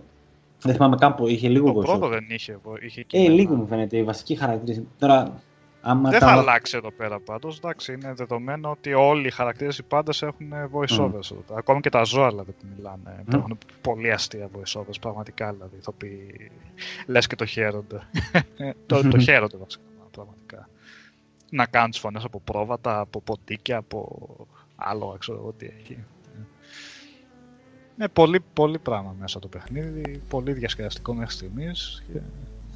Για co-op βασικά είναι ότι πρέπει μπορούν κάποιοι να Ναι. το παίξουν, δηλαδή έτσι να το βάλουν σαν σύστημα από την αρχή ως το τέλος, γιατί δεν νομίζω διαφορετικά είναι για να παιχτεί co-op και να το χαρείς, ε, αν δεν το παίξεις από την αρχή ως το τέλος μαζί με Ναι, η ίδια ομάδα ας πούμε. ναι, ναι. ναι. Γιατί να μπαίνεις, να βγαίνεις μετά τι, να συνεχίσεις το δικό σου save και να χάνεται λίγο η ροή. Δηλαδή, άλλες επιλογές έχει κάνει ο άλλος. Δεν θα το νιώσεις ότι είσαι στο δικός σου κόσμος αν δεν βγαίνεις στο παιχνίδι ενός άλλου να προχωράει. Επίσης, δεν ξέρω πόσο, κατά πόσο εφικτό είναι να το παίξω τετραπλό. Νομίζω γίνεται πολύ χάος έτσι. Και Εκεί πέρα, ναι, τέσσερις υπάρχει παίκτες. μια... ένα ζήτημα υπάρχει και αυτό το απλό κόπιο ότι βέβαια μπορείς πολύ πιο γρήγορα να ανακαλύψεις τον κόσμο γιατί δεν έχουν όλες οι ιστορίες ενδιαφέρον. Έτσι δεν είναι ο κάθε NPC θα σου πει κάτι ενδιαφέρον. Εκεί πέρα γλιτώνεις αρκετό χρόνο με αυτό ότι να ξαπλωθεί η ομάδα. Επίσης Αλλά- προσθέσανε Νικόλα τα tags, έτσι, αυτά που λένε δηλαδή θα βάλεις ένα background noble, scholar, εσύ έχεις, μου φαίνεται soldier Ναι. και trickster τα οποία μετράνε στις κουβέντες που κάνεις. Μμ. Δεν υπήρχε αυτό στο πρώτο, μου φαίνεται. Είναι καινούριο. καινούριο... Μέχρι στιγμής, ναι, αυτά τα background σε πολλά RPG που βλέπεις τώρα να βάλεις, ξέρω εγώ, Noble, Soldier ή ό,τι άλλο στους διαλόγους, θεωρώ ότι βγαίνουν μέχρι στιγμής που το έχουμε παίξει με λιγότερη συχνότητα από ό,τι στο Divinity. Δηλαδή Α. εδώ πέρα πολύ συχνά σε διαλόγους θα δεις ότι το tag σου- ή το βιογραφικός σε πάση περιπτώσει παίζει ρόλο. Δηλαδή, εγώ Ναι. που έχω κάνει το χαρακτήρα μου που είναι Σάβρα και στρατιώτης και Τζέστερ, ας πούμε, γελοτοπιό, Το Jess, συνδυασμός ό,τι να είναι. Βγαίνουν συχ- πολύ συχνά στους διαλόγους να χρησιμοποιήσω το ότι είμαι Σάβρα, ας πούμε, και να πω κάτι σχετικό με τη φίλη μου. Ή με το ότι το background μου είναι ότι είναι, ήμουν στρατιώτης ή οτιδήποτε άλλο. Και, μετά ανάλογα εκτός που έχει του εξέλιξη βελτιώσει, στο. Ναι. Ναι, ναι. Κερδίζει, υπάρχουν δηλαδή NPCs τους οποίους θα πάει ο Νικόλας με τη σάβρα του και δεν θα του μιλήσει κανείς, θα πάω εγώ σαν human και θα μου μιλήσουν. Και Σάβρα. το αντίστροφο. Αυτό είναι... Τι πες, Σάβα; Έτσι όπως το είπε, ρε φίλε, να πάω με τη σάβρα, μου- με τη σάβρα μου. Αλλά Μαλίζαρ να να πάω. σκ- Ποιος θα τολμήσει. Squeeze my Lisa. Θα πάω με τη σάβρα μου, ε. Πάει με τη σάβρα του να μιλήσει. Έλα να σου εξηγήσω εγώ με τη σάβρα μου τώρα εδώ. Όταν σου λέμε έχει αρπεί το παιδί. Ε, εντάξει, ναι. Πάντως, εγώ τους ακούω τόση ώρα ε, όταν ένας άνθρωπος είναι πραγματικά φτιαγμένος με το παιχνίδι που παίζει, φαίνεται ρε παιδάκι μου, είναι και οι δύο πολύ. φτια- ναι, να μην χρησιμοποιήσω άλλη έκφραση τώρα δηλαδή. Είναι πολύ. πηγαίος ο ενθουσιασμός, ρε παιδί μου. Είναι... Ναι, περνάμε ναι, καλά. ναι, ναι. Λες, λες για το παιχνίδι ένα σωρό πράγματα, τα μισά δεν τα κατάλαβα, αλλά τέλος πάντων δεν έχει καμία σημασία. Φαίνεται ο ενθουσιασμός. Φαίνεται. Από ένα καλό παιχνίδι, αυτό που παίρνεις το κάτι, ρε παιδί μου, που έχει να σου δώσει. Φαίνεται. Μπράβο, ωραία. Ωραία, Είναι ενδιαφέροντα παιχνιδένιο, πράγματα. ρε παιδί μου. Πο- Πολύ, έχει πολλά, πολύ gaming μέσα. Τι, πέρα από τις επιλογές. Έχει να, να καθόμαστε με τον Νικόλα τώρα να συζητάμε πώς θα κάνουμε την κάθε μάχη, τι θα κάνει ένας πια skill, τέτοια πράγματα, κουβέντα, forward thinking, ωραία πράγματα. Αυτό Ε, να υποθέσω ότι δεν είναι για κονσόλες βέβαια, έτσι. Είναι μόνο PC αυτή. Θα βγει για κονσόλ. Θα βγει, ρε. Όχι, όχι, τώρα, τώρα αυτή τη στιγμή λέω, ενώ δεν είναι διαθέσιμο, είναι μόνο PC αυτή τη στιγμή. Μόνο Και PC έκανε είναι και ενθαρρυντικό το έκανε θράψη στο, στην πρώτη, το Splash, έτσι, δηλαδή 775.000 ταυτόχρονους ναι. Παίχτες. Είχε Εγώ τι διάβασα είχε. για 500.000 πωλήσεις, δεν ξέρω. Για... Α, μπορεί Ναι, να- στο διάβασα, μπορεί ήδη να αυξήσει, γιατί με γοργούζε έκανε. Μπράβο, ωραίο είναι αυτό. Καλό είναι αυτό για τέτοια παιχνίδια τόσο hardcore. Μπράβο. Το πόσο hardcore είναι, Γιώργο, θα το κρίνεις εσύ, έτσι. Θα το, ή θα το βάλεις σε ένα πιο εύκολο επίπεδο και θα το πας μονοκοπανιά το παιχνίδι. Όχι, Ή εννοώ θα το σαν. hardcore. Ε, εντάξει, το hardcore που χρησιμοποίησα τώρα ο όρος, εννοώ σαν game design και σαν λογική, επειδή είναι παλιό Ναι, RPG. εντάξει, ναι, ναι, ναι, ναι. Μα Τώρα αυτό δεν έχω είναι- παίξει για να ξέρω αν είναι hardcore με την έννοια τη Εντάξει, δυσκολία. Δεν έχει, δεν έχει τα στατιστικά, τη στατιστική ρε παιδί μου απέτηση που έχουν κάποια άλλα RPG που πρέπει να βγάλεις το κομπιουτεράκι για να κάνεις το optimal εξοπλισμός σου. Καμία σχέση, έτσι. Ε, η hardcore του εμφανίζεται στο να κάνεις τις επιλογές, στο να βρεις μάλλον τις, σωστές, επι- τις πιο σωστές επιλογές που σου ταιριάζουν και στο να εφαρμόσεις την τακτική μέσα στο τέτοιο της μάχης. Δεν είναι δηλαδή τα μαθηματικά του δεν είναι περίπλοκα. Είναι ένα και ένα κάνουν δύο. Δηλαδή, Magic Defense, κανονικό armor, ποιος spell πρέπει να βαρέσεις αυτά, αλλά να γίνουν με σωστό τρόπο. Δεν έχει δηλαδή να υπολογίζεις ε, απίστευτα πράγματα. Έχει και άλλα τέτοια RPG πολλά, μην αγχώνεσαι. Μάλιστα. Παιδιά, έχουμε κάτι άλλο να πούμε για παιχνίδια που παίζουμε αυτό το διάστημα ή να περάσουμε σιγά σιγά προ κλείσιμο. Όχι, αγορα- αγοράστε το, το original sin και αφήστε τα σάπια. Παίξτε να πούμε. Ωραία. Δεν είναι. Πολύ τα γουστάρω. παιχνίδι, πολύ παιχνίδι και πολύ καλό παιχνίδι πάλι, μαζεμένο. Ε, μίλαγα με τον Αποστόλη το πρωί ε, και μου είπε για το Project Cars 2. Το έχει από την Παρασκευή. Παρασκευή ήταν ρε Γιάννη που μου ήρθε ο κωδικός και τον έδωσα. Ναι. Λοιπόν, και μιλήσαμε σήμερα και μου λέει τι είναι αυτό; Έχει πάθει σοκ. Ο Αποστόλης εδώ μεταξύ είναι πάρα πολύ έμπειρος με τα racing παιχνίδια. Παίζει όλα. Assetto Corsa, Gran Turismo, Forza, όλα. όλα. Λίγο πιο παιχνιδάκι, συγγνώμη γιατί δεν πρόσεξα. Project Cars 2. Project Cars Το 2. δύο, ναι. Ε, και μου λέει είναι ένα έπος. Είναι ένα έπος. ίσως το καλύτερο racing που έχει παίξει μέχρι σήμερα. Ου, Και μαγιά είναι, δηλαδή. Ε, και, είναι ναι, και το ναι. πρώτο, το πρώτο από τα τρία μεγάλα που έρχονται φέτος. Δηλαδή, Αυτό θα λέγω. ναι, βασικά δεν είναι το πρώτο από τα τρία γιατί ήρθε το Formula 1 πριν από κάνα μήνα. Το οποίο ο Γιώργος είπε ότι είναι πάρα πολύ καλό. Το WRC 7, καλά, αυτό είναι άλλης κατηγορίας, είναι και πιο χαμηλού budget παιχνίδι, δεν παίζει να είναι τέτοιο. Το Project Cars, το Forza 7 και το Gran Turismo. Δηλαδή, τι παίζει φέτος. Και αυτά είναι τα προβλήματα που λέμε πολλές φορές με τις επιλογές των εταιριών. Δηλαδή, είναι πολλά, πολλά και θα οδηγηθεί σε κανιβαλισμό η αγορά έτσι. Δηλαδή, είναι δυνατόν κάποιος και δεν μιλάμε για την Ελλάδα της, των προβλημάτων ας πούμε, των οικονομικών. Πόσα λεφτά θα δώσεις μέσα σε ένα τρίμηνο, είναι; Σε τρεις μήνες, παιδιά, αυτά έτσι. Αύγουστο, Σεπτέμβριο και Οκτώβριο. Ε, χοντρικά λέω τώρα έτσι. Το Formula, το WRC 7, το Project Cars, το Forza 7 και το Gran Turismo. Εντάξει, δεν ξέρω τι γίνεται. Πάντως πολλά καλά παιχνίδια. Να πάμε δηλαδή σε άλλο τέτοιο είναι. Αυτό είναι ευχάριστο. πολλά. Και το Destiny λένε τα παιδιά ότι είναι καλό. Τώρα λέτε εσείς για το Divinity. Το NBA, το Pro, όλα. Α, επίσης ναι, αυτά τα αναφέρω ότι έχουν φύγει για review και σύντομα θα τα έχουμε. Έτσι, παιδιά. Έχουμε παραλάβει και έρχονται σύντομα για τα reviews για αυτά. Λοιπόν, και όπως λέει σωστά ο Χρήστος εδώ, είναι παιχνίδια που θέλουν ε, αφιέρωση το καθένα. Λέει. Εννοεί ο Χρήστος ε, θέλει θέλουν πολύ χρόνο να, να, χρόνο. να αφιερώσει χρόνο πάνω τους. Δηλαδή. Εντάξει, το Project Cars δεν είναι να ασχοληθώ, ξέρω εγώ, μια-δύο ώρες. Είναι ένα θέμα αυτό που πρέπει να κάνουμε κάποια στιγμή σαν κουβέντα στο, στο webcast ότι τα παιχνίδια, ο όγκος που, ε, ότι γίνονται πολύ μεγάλα τα παιχνίδια και είναι αν είναι καλό ή κακό τελικά αυτό. Άρεσε Νίκο τώρα τι λες Έκανα αυτή τη σκέψη και ήθελα, μπράβο, μου έδωσες, το ξέχασα τελείως. Για τον NAC 2. Το NAC 2, παιδιά, μου πήρε 12,5 ώρες να το τελειώσω. Είναι κτίνος για ένα απλό μικρό. Με, μικρό εννοώ σαν. Ε, Πώς να το πω, δεν είναι μεγάλη κυκλοφορία, δεν είναι το Uncharted. Καλού προφίλ κυκλοφορία. Μπράβο, ρε Γιάννη, ευχαριστώ. Λοιπόν, είναι ένα παιχνίδι το 40 ευρώ που σε λίγες μέρες, σε ένα μήνα θα έχει 30. Έτσι. Λοιπόν... Ήδη, ήδη το βρίσκει από 30. Ωραία, ναι. Λοιπόν, ε... Όπως και το Uncharted. Το, το The Lost Legacy. Μπράβο. Ναι. ναι, ναι. Και το Everybody's Golf που λέγαμε πάνω. Που... Και τη τριάδα που έβαλε. Ναι, ναι, ναι. Που βγάλε σε ναι, πιο χαμηλή τιμή. Ε, ωραίο παιχνίδι το NAC 2. Βελτιώσεις παντού, στα σημεία. Έβαλαν και το co-op το οποίο είναι φοβερό έτσι, ειδικά για πιτσιρικάκια, ας πούμε, να έχεις στο σπίτι να παίζουν μαζί. Ε, δεν είναι τόσο βαρετό όσο το πρώτο, έχει ποικιλία και το ένα και το άλλο. Ε, κάποια στιγμή, παιδιά, έλεγα ακόμα να τελειωσει Με βάλανε, με βάλανε, μας βάλανε, δηλαδή, οι developers, σε ένα παιχνίδι 12,5 ώρων, σε ένα platformer, ένα brawler platformer, είναι δύο κατηγοριών παιχνίδι, έτσι. Έχει δηλαδή το brawling, το, το, το fighting, ας το πούμε έτσι πιο απλά, το ξυλίκι που πέφτει ε, μέσα στους χάρτες και είναι 50-50 μοιρασμένο, δηλαδή ρίχνεις ξύλο στα minions και μετά σκαρφαλώνεις και πάει λέγοντας ωραίο level design, καινούργια παζλάκια, καινούργιες δυνάμεις.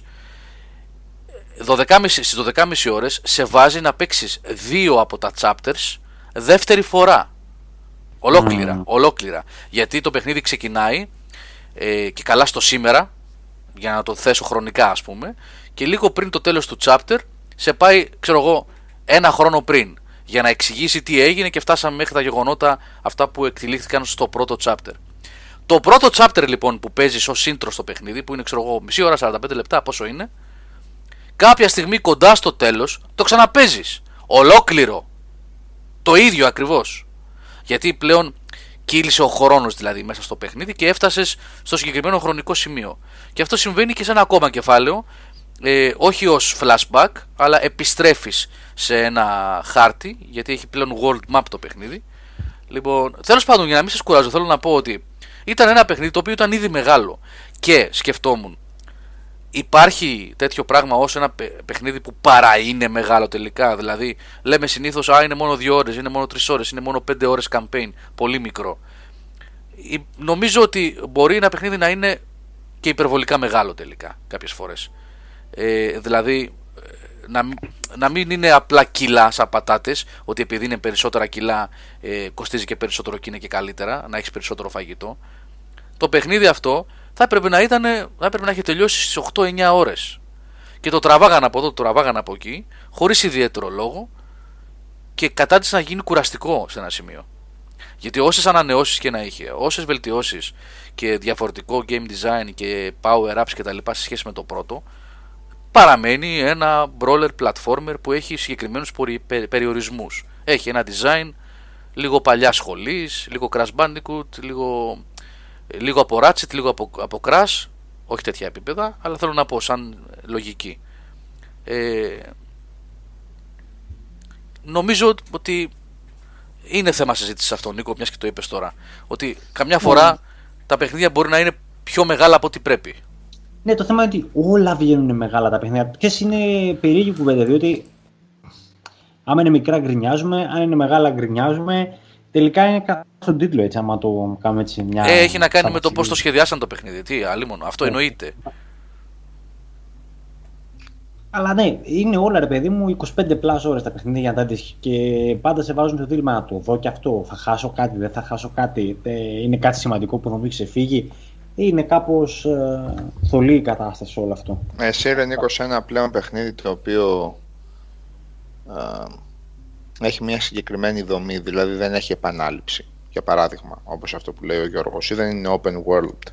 Να ξέρεις ότι εκ των προτέρων, α- απριόρι ξέρεις ότι τα μισά που κάνεις είναι άχρηστα πράγματα. Ναι. Δεν είσαι σε θέση να, σε, κα- να καταλάβεις αν σου κλέβει χρόνο αυτό το παιχνίδι και αν αξίζει ή δεν αξίζει τον κόπο. Το Doom ήταν το παιχνίδι, είχε replay, ε, replayability αρκετό σε ό,τι αφορά collectibles, challenges κτλ. Ούτε ένα δευτερόλεπτο δεν ένιωσα ότι άργη να τελειώσει αυτό το παιχνίδι. Γιατί Μμμ. κάθε φορά αυτό που σου δίνει είναι φρέσκο. Ναι, ναι, ναι, κατάλαβα. Λοιπόν, στο Ratchet and Clank γκρινιάξαμε, που ήταν μικρό το Ratchet and Clank, γιατί τα πρώτα, το remake εννοώ, της ε, Insomniac, ε, γκρινιάξαμε που έλειπαν κεφάλαια. Γιατί τα, ε, για τα, ε, στα πρώτα αν ήθελες να τα κάνεις όλα ήταν ένα 20ωρο. Ποιος βαρέθηκε στο 20ωρο των πρώτων Ναι, Ratchet; ναι, ναι, ναι, έτσι είναι. Το NAC το πρώτο το οποίο ήταν ένα επαναλαμβανόμενο πράγμα, εγώ στις 3 ώρες είχα αρχίσει να βγάζω μπιμπίκια. Και 8 ώρες να ήταν θα έλεγα ότι είναι ατελείωτο. Τώρα, το να φτάνουμε να γκρινιάζουμε για παρεχόμενη ποσότητα όταν αυτή δεν είναι μέσω κολπακίων τρίτης κατηγορίας, Μμμ. όπως ας πούμε, όπως γίνεται πλέον στα... Ε, Γκρίνιαξε πολύ... Υπάρχει άνθρωπος που γκρινιάζει που το, το, ας πούμε το campaign, δηλαδή το καθαρό campaign, το καθαρό storyline των, των, του GTA 5 είναι γύρω στο 35 ώρο. Ποιος θα γκρινιάξει για αυτό το πράγμα; Μμμ. Να το τελειώσεις δηλαδή στο 10 ώρο και να πεις τι μετά ότι τελείωσε ακόμα ένα παιχνίδι. Ναι. Δεν νομίζω ότι σηκώνει και πάρα πολύ συζήτηση γιατί είναι ξεκάθαρα τα πράγματα πότε σου δίνει ψεύτικο περιεχόμενο και πότε είναι καθαρό και ωραίο αυτό που σου δίνει. Νομίζω ότι απέσαμε και μετά το, το αναπτύσσουμε το κριτήριο. Καταλαβαίνουμε πότε μας κλέβει ώρες. Και εγώ πλέον είμαι- είμαι αμήλικτος σε αυτό το τομέα, έτσι. Το κόβω εκείνη την ώρα. Δεν, δεν κάθομαι καν να σκεφτώ δεύτερη. Δεν κάθομαι καν να κάνω δεύτερη σκέψη. Είναι απλώς κόβω λέω και ότι, καθαρίζω. ο- ότι μ, δεν φτάνει ο χρόνος πολλών παιδιών τα οποία ίσως φεύγουν από τη φοιτητική τους ζωή ή και οι φοιτητές να μπορούν να έχουν και χίλιες σχολές ότι δεν φτάνει ο κο- ο χρόνος να δοκιμάσει τα παιχνίδια αρκετά επειδή είναι πολύ Ωραία. μεγάλα. Με αυτή Νίκο, την... είναι- Αλλά τώρα τι θα μου πεις, Αυτό είναι θέμα επιλογών, είναι θέμα συγκυριών, θέμα τύχης, θέμα ατυχίας. Εντάξει. Εντάξει, Κάτω αυτό, μικρά παιχνίδια να τα καταλαβαίνουμε όλοι. αυτό, ναι, καλά, να τα προλάβεις όλα δεν υπάρχει περίπτωση. Και δεν υπάρχει και λόγος γιατί δεν τα προλάβεις όλα. Μπορείς να κάνεις Μμμ. επιλογές που λέει και ο Σάβα. Εγώ πιο πολύ το λέω στο, ε, σε ό,τι έχει να κάνει με το, με το πώς είναι σχεδιασμένο ένα παιχνίδι. Το ότι δεν είναι απαραίτητο ένα παιχνίδι επειδή έχει κάποιες ιδέες ο developer και έχει και πέντε χάρτες που κάθονται στα assets του ε, έχουν περισσέψει, να τους ρίξετε, να τους ρίξετε και καλά στο παιχνίδι. Ζημιά Ναι. κάνει, καλό δεν κάνει. Δηλαδή Ναι, το ναι. NAC, το NAC ε, δεν είναι ένα κακό παιχνίδι. Ε, δείχνει όμως ότι αρχίζει από ένα σημείο και μετά και κουράζει, πραγματικά κουράζει. Δεν θα υστερούσε, δεν θα έχανε μονάδες, δεν θα έχανε στη βαθμολογία, το εκτιμώ εγώ, αν ήταν αντί για 12,5 ώρες, 8,5 ώρες ή 9 ώρες. Είναι ένα παιχνίδι ε, χαμηλού προφίλ που είπε ο Γιάννης λοιπόν, σε low budget ε, κατηγορία, στα 40 ευρώ, ξέρεις, έχει ένα ε, ας το πούμε replayability με τα collectibles και τα λοιπά που έχει πάρα πολλά γύρω γύρω να κάνεις, να βρεις μονοπάτια κρυφά και τα σχετικά. Α, έχουν βάλει επίσης να το πω αυτό είναι πολύ έξυπνο αναλόγως με την ε, κατηγορία δυσκολίας που κάνεις ε, αυτό νομίζω κιόλας δεν το βρίσκεις και πολύ εύκολα σε παιχνιδιά ε, αλλάζει και το level design γιατί έπαιξα σε easy για να παίξω με τη μικρή μου την κόρη co-op το οποίο επίσης co-op είναι καινούριο mode Λοιπόν, drop in, drop out και με ένα κουμπί, αν πέσει ο ένας χαρακτήρας, κατευθείαν τον κάνει teleport. Είναι για παιδάκια ουσιαστικά το co-op αυτό, έτσι. Τον κάνει teleport. Φιλικό, πολύ φιλικό. Πολύ, πολύ. Λοιπόν, αν το βάλεις στο easy, αλλάζουν τα μονοπάτια στα puzzles και στο level design. Σε πηγαίνει από εύκολο δρόμο. Βγαίνει πόρτα, βγαίνει κλειστός δρόμος ε, από το δύσκολο μονοπάτι του level. Το, στο platforming εννοώ και τα λοιπά. Αν βάλεις hard, ξέρω εγώ, normal hard και τα λοιπά, αλλάζει η διαδρομή από το σημείο Α στο σημείο Β. Πας από αλλού, πιο δύσκολο platforming. Έχει ωραία πράγματα. δεν θα το κακολογούσε κανείς αν τελείωνες στις 8-9 ώρες. Πραγματικά σας το λέω. Αυτό που συνέβη τώρα, μόνο κακό του κάνει. Μόνο κούραση προκαλεί στον παίκτη. Τουλάχιστον έτσι ένιωσα εγώ έτσι. Άλλοι μπορούν να πούν, δώσε μου 20 ώρες να κάνω το ίδιο πράγμα. Εντάξει. Ο καθένας όπως το κρίνει.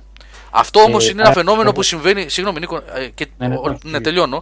Ε, το έχω ακούσει πολύ συχνά να αναφέρεται και για τις ταινίες τα τελευταία χρόνια. Ότι η τάδε ταινία δεν χρειάζεται να είναι 150 λεπτά. Αλλά από τέτοια παραδείγματα. Ναι. Εντάξει, επειδή έχεις ας πούμε, δεν έχεις φιλμ πλέον και δεν πληρώνεις, γιατί κάποτε μετράγανε το μέτρο, το φιλμ, ήταν το κόστος τεράστιο και τώρα γυρίζουν digital ας πούμε, η ανάγκη να κάνεις την ταινία 180 λεπτά όταν δεν υπάρχει υλικό για να σηκώσει και σε παίρνει ο ύπνος. Συμβαίνει αυτό. Συμβαίνει. Τέλος πάντων. Ε, Οι, ναι. οι χρήστες του Divine ήταν 75.000, όχι 775.000 που είπα εγώ. Εντάξει. Συγγνώμη. Για... κα- Καμιά 700.000 μου ξεφύγανε. Ε, Απλώς το διορθώνω. έτσι. Για το Ε, Divinity λες. Α, ναι. Ναι, ναι, ναι, ναι, ναι. Ναι. Γιατί ακ- είπα και λέω ότι κάτσε τι μαλακία είπα, ξέρω εγώ. Οκ, να το διορθώσουμε. Ωραία. Για ταυτόχρονα συνδεδεμένους Για- ναι. μιλάς. Για τα, ναι, για ταυτόχρονα Ναι, ναι, συνδε- ναι.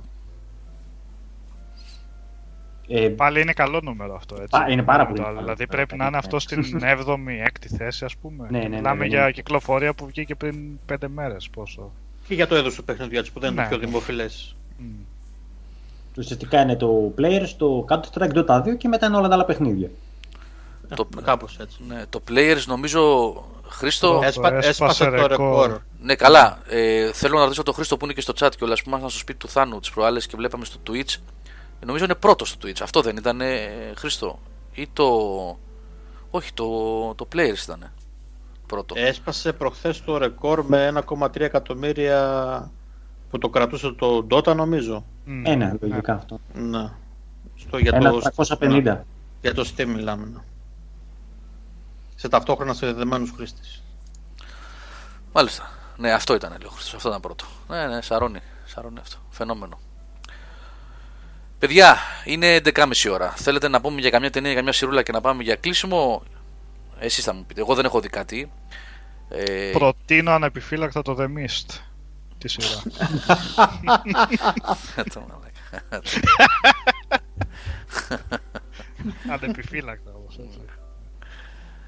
Παιδιά, πλάκα τώρα, σε- ναι. τόση ώρα που μιλάτε, εγώ τώρα προβληματίζομαι, ε, όχι προβληματίζομαι, σκέφτομαι από, ε, τη φωνή από το βάθος της σπηλιάς εκεί, από τον Μαρκό, από τον Μαρκόπουλο, από τον Πλωμάρη, για το τι να διαλέξεις, τι να κάνεις ή ποιος το έγραψε, low fiber diet, πώς να χωρέσω τα εκατοστά ώρα του Witcher στην καθημερινότητά μου, ας πούμε, τα εκατοστά ώρα των καλών, των δεκαριών των παιχνιδιών, των παιχνιδιών και αυτή την αίσθηση, αυτή η άτιμη αίσθηση ότι βγήκαν άλλα 10 καλά και πότε θα ασχοληθώ εγώ με αυτά; Πότε θα γίνω εγώ μητέρα που έλεγε η Παπαδοπούλου; Παπαδοπούλου, λοιπόν, μάνα. και την ίδια στιγμή σκέφτομαι ότι τα εκατομμύρια των ωρών τα εκατομμύρια των ωρών σε όλα αυτά που είναι πρώτα στο Twitch και στο, stream, στο streaming ε, των παιχνιδιών και δεν μπορώ να βρω κοινό σημείο. Δεν μπορώ Ε, να βρω κοινό όχι, όχι. σημείο. Είναι, είναι νομίζω Μπορείτε εσείς. άλλο κοινό ενδεχομένως. Σάβα, ή στη μεγάλη του πλειοψηφία μπορεί να είναι πλέον ένα άλλο κοινό που δεν το Μπορείτε, ενδιαφέρει. μπορείτε εσείς, ναι. μπορείτε να εσείς να βρείτε κοινό σημείο σε αυτό το πράγμα. Γιατί εγώ δεν μπορώ να βρω.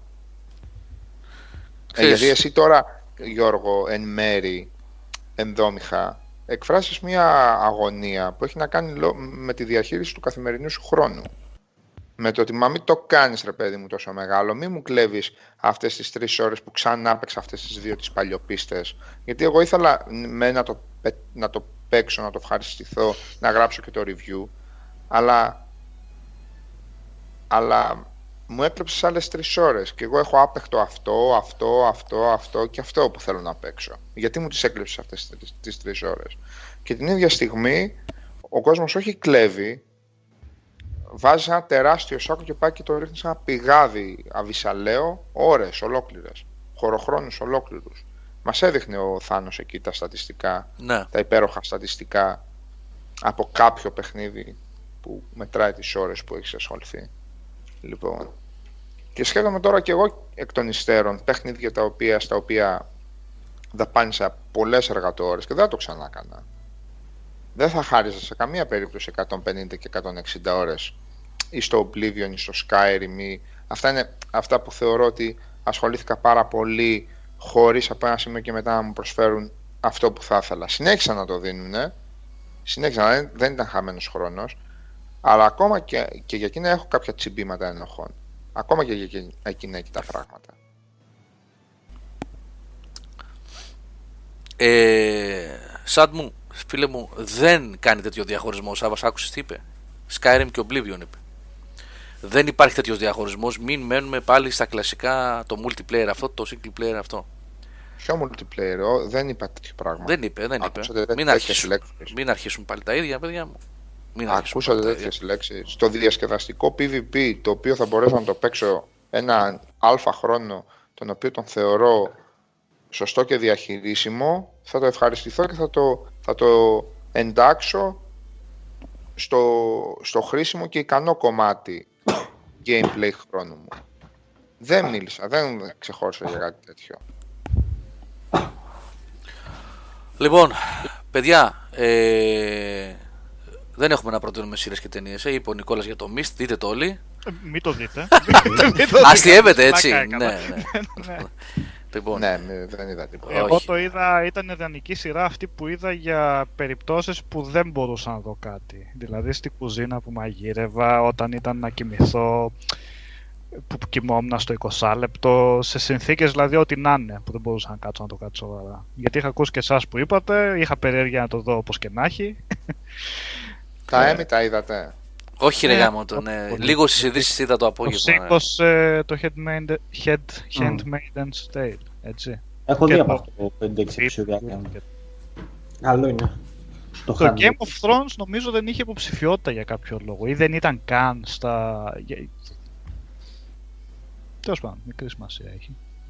Κάτι είδα για τον Baldwin ότι πήρε ένα κάτι για αυτό το, το SNL που κάνει για τον, ναι, ε, για τον Trump. Ναι. Α, το Disjointed είδα, το καινούργιο του Netflix αυτό, με την Kathy Bates, ε, που είναι από τον ε, Chuck Lorre, δεν τον λένε, το Big Bang Theory. Ναι, ναι. Chuck Lorre, ναι.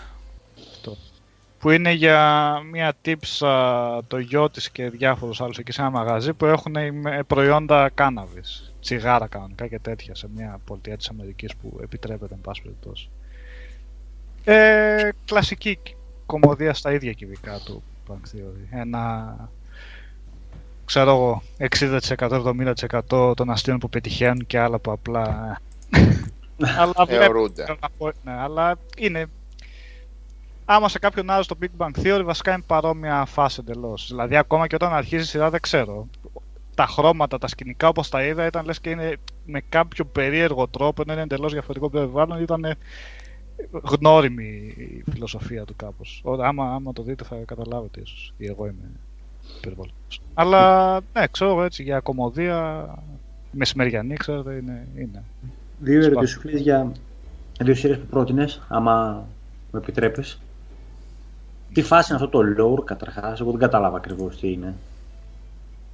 Να, στο νέο. Και αν έχεις καμία εικόνα να αξίζει, ρε παιδί μου, είναι τρομακτικό, είναι η ατμόσφαιρα, είναι η κουβέντα, είναι που γίνεται. Τι, είναι, τι φάση παίζει με αυτό το για να δώσεις λίγο τα φώτα σου.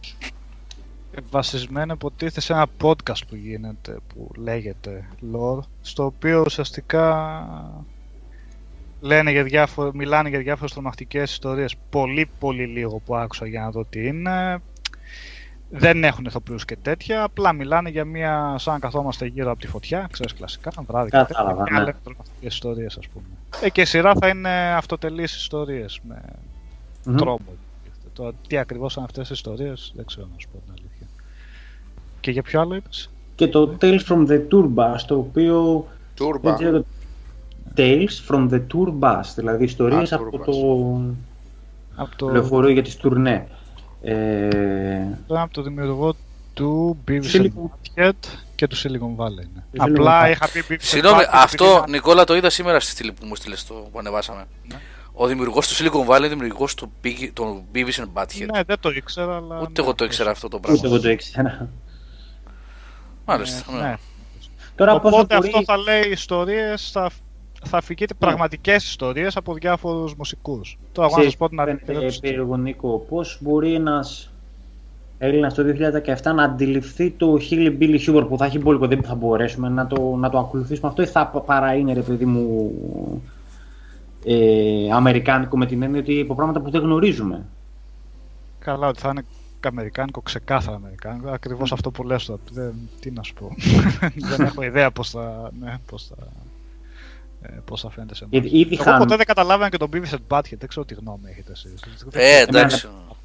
Εμένα δεν μ' άρεσε να πω την Το αλήθεια. τέτοιο, ναι. Ούτε εγώ το πήγα ποτέ τον πίσω. Υπάρχει. Δεν... Δεν, δεν. Εγώ ήμουν πάρα πολύ εχθρικός με το Beavis and Α. Butthead. Γιατί Α. σε ένα, σε ένα ήδη εχθρικό πράγμα όπως ήταν το MTV ε, έπαιζε αυτό το πράγμα. Το, ε, τα δύο χαζά όσο ό,τι κι αν έκαναν έτσι, με τη Metallica και την ACDC μπλούζα. Τα δύο χαζά. Α, Και μία χαζή εκπομπή το Headbangers Ball κάπου στο τέλος να μιλάει για, για metal με εκείνο Και το περνούσαν φρόκαλο να ένα πούμε, στερεότυπο. του Warwick. Το στερεότυπο είναι η δικιά μας μουσική είναι cool εσείς οι ηλίθιοι που ακούτε rock, hard rock και heavy metal δέστε εκεί τη Vanessa Warwick και μετά άντε στο κρεβάτι σας. γιατί δεν έπαιζε Λοιπόν. τέτοια, ας πούμε, το MTV. Από αυτά Όχι. που ήταν. ε, όχι. Όχι, όχι, όχι. Εκ, εκτός εκπομπής πολύ πολύ συγκεκριμένα πράγματα που βαρούσαν τα charts. Εννοείται όχι. Εννοείται. Πάντα σκουπίδι το θεωρούσα αυτό το πράγμα γενικά. Ναι, εγώ όχι δεν το καταλάβαινα Beavis. την πλάκα. Ίσως επειδή δεν ήξερα τη μουσική και αυτά. όχι το Αλλά- Beavis. Το, ε, ναι, Για το Beavis. αυτά. εννοείται ότι ήταν προσβλητικό και προπαγανδιστικό 100% γιατί πρόκειτο, κατά βάση πρόκειτο για ηλιθίους. Για δύο ηλιθίους. Λοιπόν, το ηλίθιο, το, το κόνσεπτ του ηλιθίου που προκαλεί κωμωδία, που δημιουργεί κωμωδία υπάρχει. Είναι πολύ βασικό κόνσεπτ, ας πούμε, στα φιλαράκια. Είναι ποιος θα πει τη μεγαλύτερη ηλιθιότητα. Το δεχόμαστε. δηλαδή θέλω να πω ότι, ότι λειτουργεί. Αυτό το ηλίθιο όμως που λειτουργούσε στο Beavis and Butthead ήταν σχεδόν προπαγανδιστικό γιατί αυτοί οι ηλίθιοι είχαν μια ταυτότητα σε ένα μουσικό κανάλι. Ε, Κρετίνοι. δεν, Λέω, ναι, δεν έχω να πω κάτι άλλο. Δηλαδή ήταν οι κρετίνοι, ναι. ήταν τα, τα χαζά, ήταν τα Aspergers, ήταν τα Aspergers όμως το κοινωνικό Asperger. Είναι το, ήταν οι τύποι που έβαζαν φωτιά στις, στις, στις γάτες. Αυτοί ήταν. Μμμ. Λοιπόν, οπότε δεν έχω να πω τίποτα άλλο. Εγώ θα τον μπάναρα δηλαδή. Σε μια μη δημοκρατική κοινωνία, τα πρώτα που θα μπάναρα θα ήταν το Beavis and Butthead. ναι, κα- και το MTV το ίδιο βέβαια. Ε, το MTV έκανε το κύκλο του έτσι. Τώρα να γουστάρουμε, να βλέπουμε Jersey Shore και τέτοια. Οι ξεφτύλες. Δεν πειράζει. Το πετυχαίνω που και που στην Nova, που είναι το. Καμιά φορά το βλέπουμε. ε, δεν έχει καμία σχέση με μουσική, έτσι, δεν είναι. Όχι, Ένα ρε, που- δεν είναι. Α, Μουσική ένα- αυτή τη στιγμή από μεγάλα τέτοια είναι το VH1 που παίζει και παλιά, ας πούμε. Παίζει χιτάκια 80s, ας πούμε. Και... Άμα θες να ακούσεις τέλος πάντων παλιά μουσική, όχι απαραίτητα καλή, αλλά τέλος πάντων όταν έβγαινε Εντάξει, το VH1 έκανε και άλλη, άλλου είδους δουλειά. Έκανε και αφιερώματα. Τα έκανε ντοκιμαντέρ, και ιστορία, βεβαίως. έκανε Ναι, ναι, ντοκιμαντέρ, ναι, έτσι. ναι, ναι. Είναι άλλη η ιστορία του VH1. Μπορείτε να τα βρείτε και στο YouTube, παιδιά. Πολλά υπάρχουν σε μικρά κανάλια, δηλαδή χρηστών που είναι, δεν, έχει, δεν τους νοιάζουν για τα δικαιώματα. Έχει ολόκληρες εκπομπές από το VH1. Έχει ωραία Ε, πράγματα. Ναι. Gordon Freeman που λες ότι είσαι σε δίλημα να διαβάσεις το βιβλίο να δεις ταινία για το It. Κάνει και τα δύο βασικά. το βιβλίο διάβασε, διάβασε το σίγουρα γιατί είναι πάρα πολύ καλό. Το διάβασα πρόσφατα εγώ. Εντάξει, τα είχαμε ξαναπεί νομίζω και σε άλλη εκπομπή για το It. Έχει φοβερή γραφή, σε κρατάει πάρα πολύ, αναπτύσσει πολύ ωραία τις σχέσεις των, ε, της παρέας αυτής των παιδιών. Μ; Ναι, των παιδιών. ναι. Να, ε, των παιδιών δείχνει καλλιεργεί πολύ καλά όλη αυτή τη σαπίλα που υπάρχει σε αυτή τη, τη πόλη εκεί πέρα στο Ντέρι που βρίσκονται με ε, ρατσιστές ανθρώπους, ομοφοβικούς, μπούλις, όλα αυτά. Δηλαδή έχει μια πολύ ωραία αντίθεση με το IT αυτό το πλάσμα που σκοτώνει κόσμος και, τους, και τους ενήλικους. Και ε, ε, που είναι και αυτοί τέρατα με το δικό τους τρόπο ας πούμε. Σε, σε βάζεις δηλαδή από τη μία έχεις το κανονικό το τέρας, από την άλλη τους ανθρώπους και λες τώρα ποιος, ποιος είναι ο μεγαλύτερος κίνδυνος ας πούμε. Το, το περνάει πολύ ωραία αυτή την αντίθεση. Έχει ένα πρόβλημα με τις τελευταίες 150-200 σελίδες, αλλά το λέω ξεκάθαρα για εκείνες το βιβλίο είναι 1200 έτσι. Και πάλι δηλαδή αξίζει πάρα πολύ να διαβαστεί όλο, είναι φοβερά καλογραμμένο, ε, πολύ βάθος χαρακτήρες και όλα αυτά.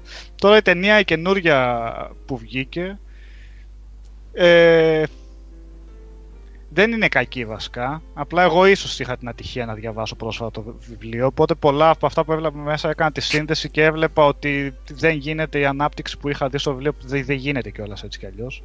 Οπότε θέλοντας και μία ταινία επικεντρώνεται πιο πολύ στο στοιχείο του τρόμου, του καθαρού τρόμου.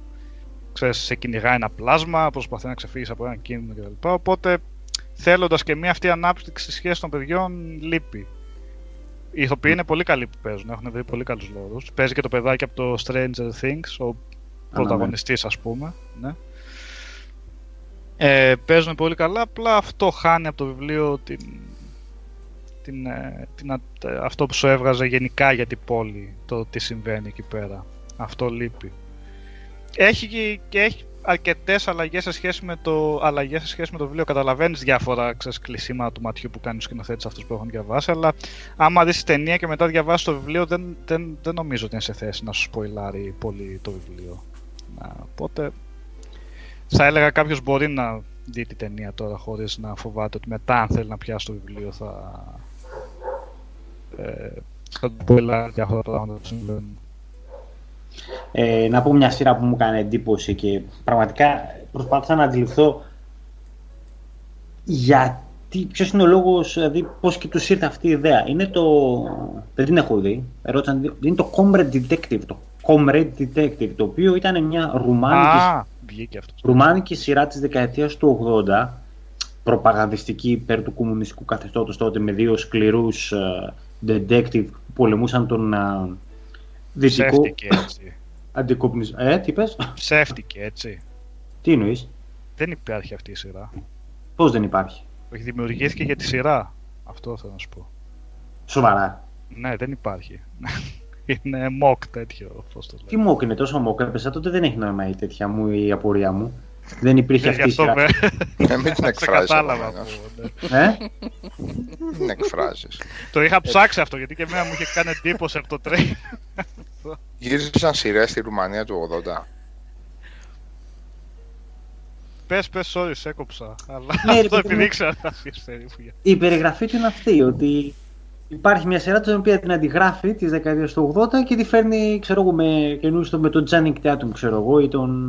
Να ποιος κάνει παίζει. voice-overs, ναι. Μμ. Και να σας- Δεν υπήρχε γυρισμένη σειρά στη Ρουμανία και την Όχι, όχι, ξαναγύρισαν. όχι, όχι, όχι. Είναι εντελώς ψεύτικη. Έχουν στήσει δηλαδή πλεκτάνη και εγώ απλά δεν το ψάξα αρκετά και την πάτησα. Σαν το Blair Witch Project. ένα Δεν πράγμα. project αυτά. Μόνο που τώρα Μπράβο. έχουμε το ίντερνετ πλέον. Εντάξει, αλλά ρώτησα, έτσι.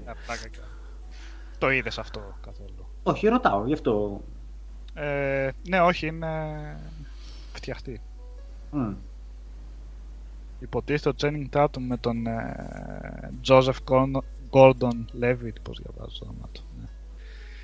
Και φαντάζομαι θα έχουν και ανατολ- ανατολικοευρωπαϊκά, αμερικάνικα θα μιλάνε, έτσι, υπερβολικά τέτοια θα είναι η φάση τους, ε. Με τα ρότα έντονα και με τα... Μάλιστα. Να, κάτι έμαθα. Να το προτείνω και εγώ με τη σειρά μου, να δείτε το Unforgotten. Ε, Α. είδα τη δεύτερη σεζόν, εντάξει.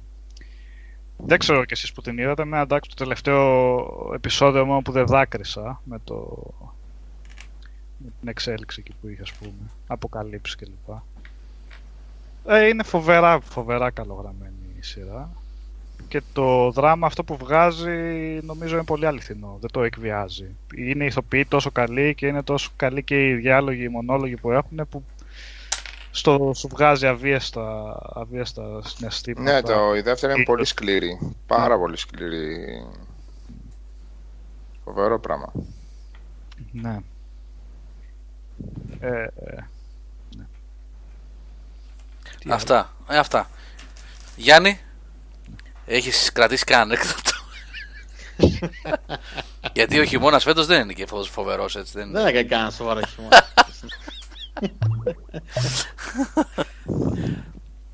όχι, όχι. Δεν, δεν λέγονται στον αέρα. Δεν λέγονται στον αέρα Όχι. αυτά. Όχι, όχι, όχι. όχι, όχι. Λοιπόν, παιδιά, κλείνουμε. 12 παραδείγματο, εντάξει, οκ. Μεγάλο το σημερινό webcast. Ε, μέσα στη εβδομάδα θα έχουμε ε, reviews από πολλά παιδιά που έχουν παραλάβει. Έχουν, α, τα παιδιά, ο Νίκος και ο Νικόλας έχουν το δεύτερο επεισόδιο από την καινούργια στήλη, το Green Light, που μιλάνε για indies παιχνίδια. Θα βγει Και- νο- αύριο. Και δώρο. Και δώρο παιχνίδι, το Darkwood. Α, Να τα ωραία, καλύτερα. ωραία, Ναι. ωραία. Θα βγει αύριο Μακάρι να Τρίτη. μπορούσαμε να το καθιερώσουμε αυτό, να έχουμε ένα, αν όχι ένα τα παιχνίδια που έχουμε παρουσιάσει, ένα τουλάχιστον ε, Ναι, ναι. ε, indie παιχνίδι να μπορούμε να δίνουμε έτσι σαν ε, με όλη μας την καρδιά και με όλη μας Ναι. την ευχαρίστηση να το, στα παιδιά. Αλλά το Darkwood είναι... Κάνε και δεν ένα το λέω- φακελάκι, Γιώργο. Στο, Α, στο YouTube εννοώ. Να εμφανίζονται Ναι, αυτά. ναι, εκεί θα μπουν αυτά. Μόλις βγουν δύο-τρία επεισόδια. Ναι, Βασικά αύριο. Οργάνωσε τα λίγο. θα βγουν Γιατί τα δύο-τρία δύο. επεισόδια; Όχι, Πού να βρω δύο. εγώ το προηγούμενο τώρα; Όχι, Έχει δύο. εσύ. Δύο αύριο. Κάναμε play- Έχει, έχει playlist, την έχω φτιάξει εγώ. Ναι, δεν την έχω φέρει επάνω στις, στο. Δεν φαίνεται πάνω. στο πώς να το πω τώρα, στις playlists. Θα το Στην φτιάξω. αρχική, στην αρχική. Ναι, ναι, θα το φτιάξω, θα Δεν το έχει φτιάξω. Θα το φτιάξω. Θα φτιάξω αύριο που θα βγει το δεύτερο επεισόδιο. Και μέσα στη βδομάδα, κατά την Πέμπτη πιστεύω, θα βγει και το επεισόδιο το επόμενο, το αφιερωμένο με το Λάμπρο που κάνουμε. Αυτό θα είναι για το Nintendo 64, έτοιμο είναι και αυτό. Λίγο. Νικόλα, μακάρι να καταφέρουμε να κάνουμε κανένα stream, ρε φίλε, για το Divinity, άμα θα βολέψει. κάνουμε, θα κάνουμε. Θα κάνουμε, το ναι. κανονίσουμε σίγουρα. Ναι, οπωσδήποτε, παιδιά, έτσι να, να γουστάρουμε. Ωραία. Έχει, Έχει πολύ πράγμα, πράγμα. ναι. Έχει πολύ πράγμα, παιδιά. Από εδώ και πέρα. Βασικά όχι από εδώ και πέρα. Έχει ξεκινήσει ήδη παιχνίδια. Έχουμε πολλά ετοιμάζουμε. Λοιπόν, θα τα πούμε. Έρχεται και το Cuphead επιτέλους, έτσι. Το κάνουμε. κάποιο. Ναι, Ναι, ναι. ναι, ναι. Το οποίο μα υποκρίτησε γιατί δεν θα είχε να παίξουμε online co Ναι, δεν έτσι. να πάρει. Αυτό είναι το. για- Δεν μπορώ να καταλάβω γιατί. Τόσα χρόνια το ετοιμάζαν αυτό πώς και Online Microsoft co αυτό δεν από πίσω δεν μπορώ να καταλάβω. Ναι. Τέλος πάντων. δεν πειράζει. Μιλάμε κομμένο και ραμμένο το παιχνίδι για. Ναι, ναι, πραγματικά. Και μιας και μείνανε δύο 24 ώρα, όσοι ακούτε. την- Ένα 24 ώρα, όχι δύο. δύο. Ακούτε την εκπομπή και δεν το έχετε πάρει χαμπάρι. Έχετε δύο μέρες ακόμα μέχρι τις 20 του μήνα το βράδυ για το διαγωνισμό για το PS4. Ε, αρχές επόμενης εβδομάδας θα βγουν οι νικητές για τα παιχνίδια και την κονσόλα. Έτσι. Αυτά. Λοιπόν, ε, Νικόλας Μαρκόγλου, Καλό βραδύ. Σάβας Καζατζίδης, Καλό βράδυ, παιδιά, σε όλους. Γιάννης Τσιτσέλης Αντέο. και Νίκος Πλωμαριτέλης. Καλή νύχτα, φιλαράκια. Και πιο πριν ακούσατε τη Δάφνη και τον Θάνο.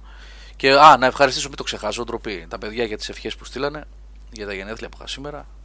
Για ακόμα 10 λεπτά θα έχω. Λοιπόν, να είστε καλά. Ευχαριστούμε, παιδιά, για την παρέα. Ευχαριστούμε για τις ευχές. Ευχαριστούμε για όλα. Ευχαριστούμε για τη, φ- την παρέα, τη φοβερή και τις ωραίες στιγμές επάνω στο περίπτερο στη ΔΕΘ που ήρθατε. Σε Και- όλους, σε όλους. Ναι. Παναγιώτη, Μιχάλη, Όλα τα Χρήστο. Μιχάλη, ξέρεις εσύ, ε. Πολλά παιδιά, ήρθαν πολλά παιδιά, πολλά παιδιά, πολλά παιδιά. Να είναι καλά, να είστε καλά και για την παρέα και για τη στήριξη. Να είστε καλά. Ευχαριστούμε, παιδιά. Λοιπόν, καλό βράδυ, καλή εβδομάδα να έχετε. Τα λέμε, παιδιά. Bye. Bye.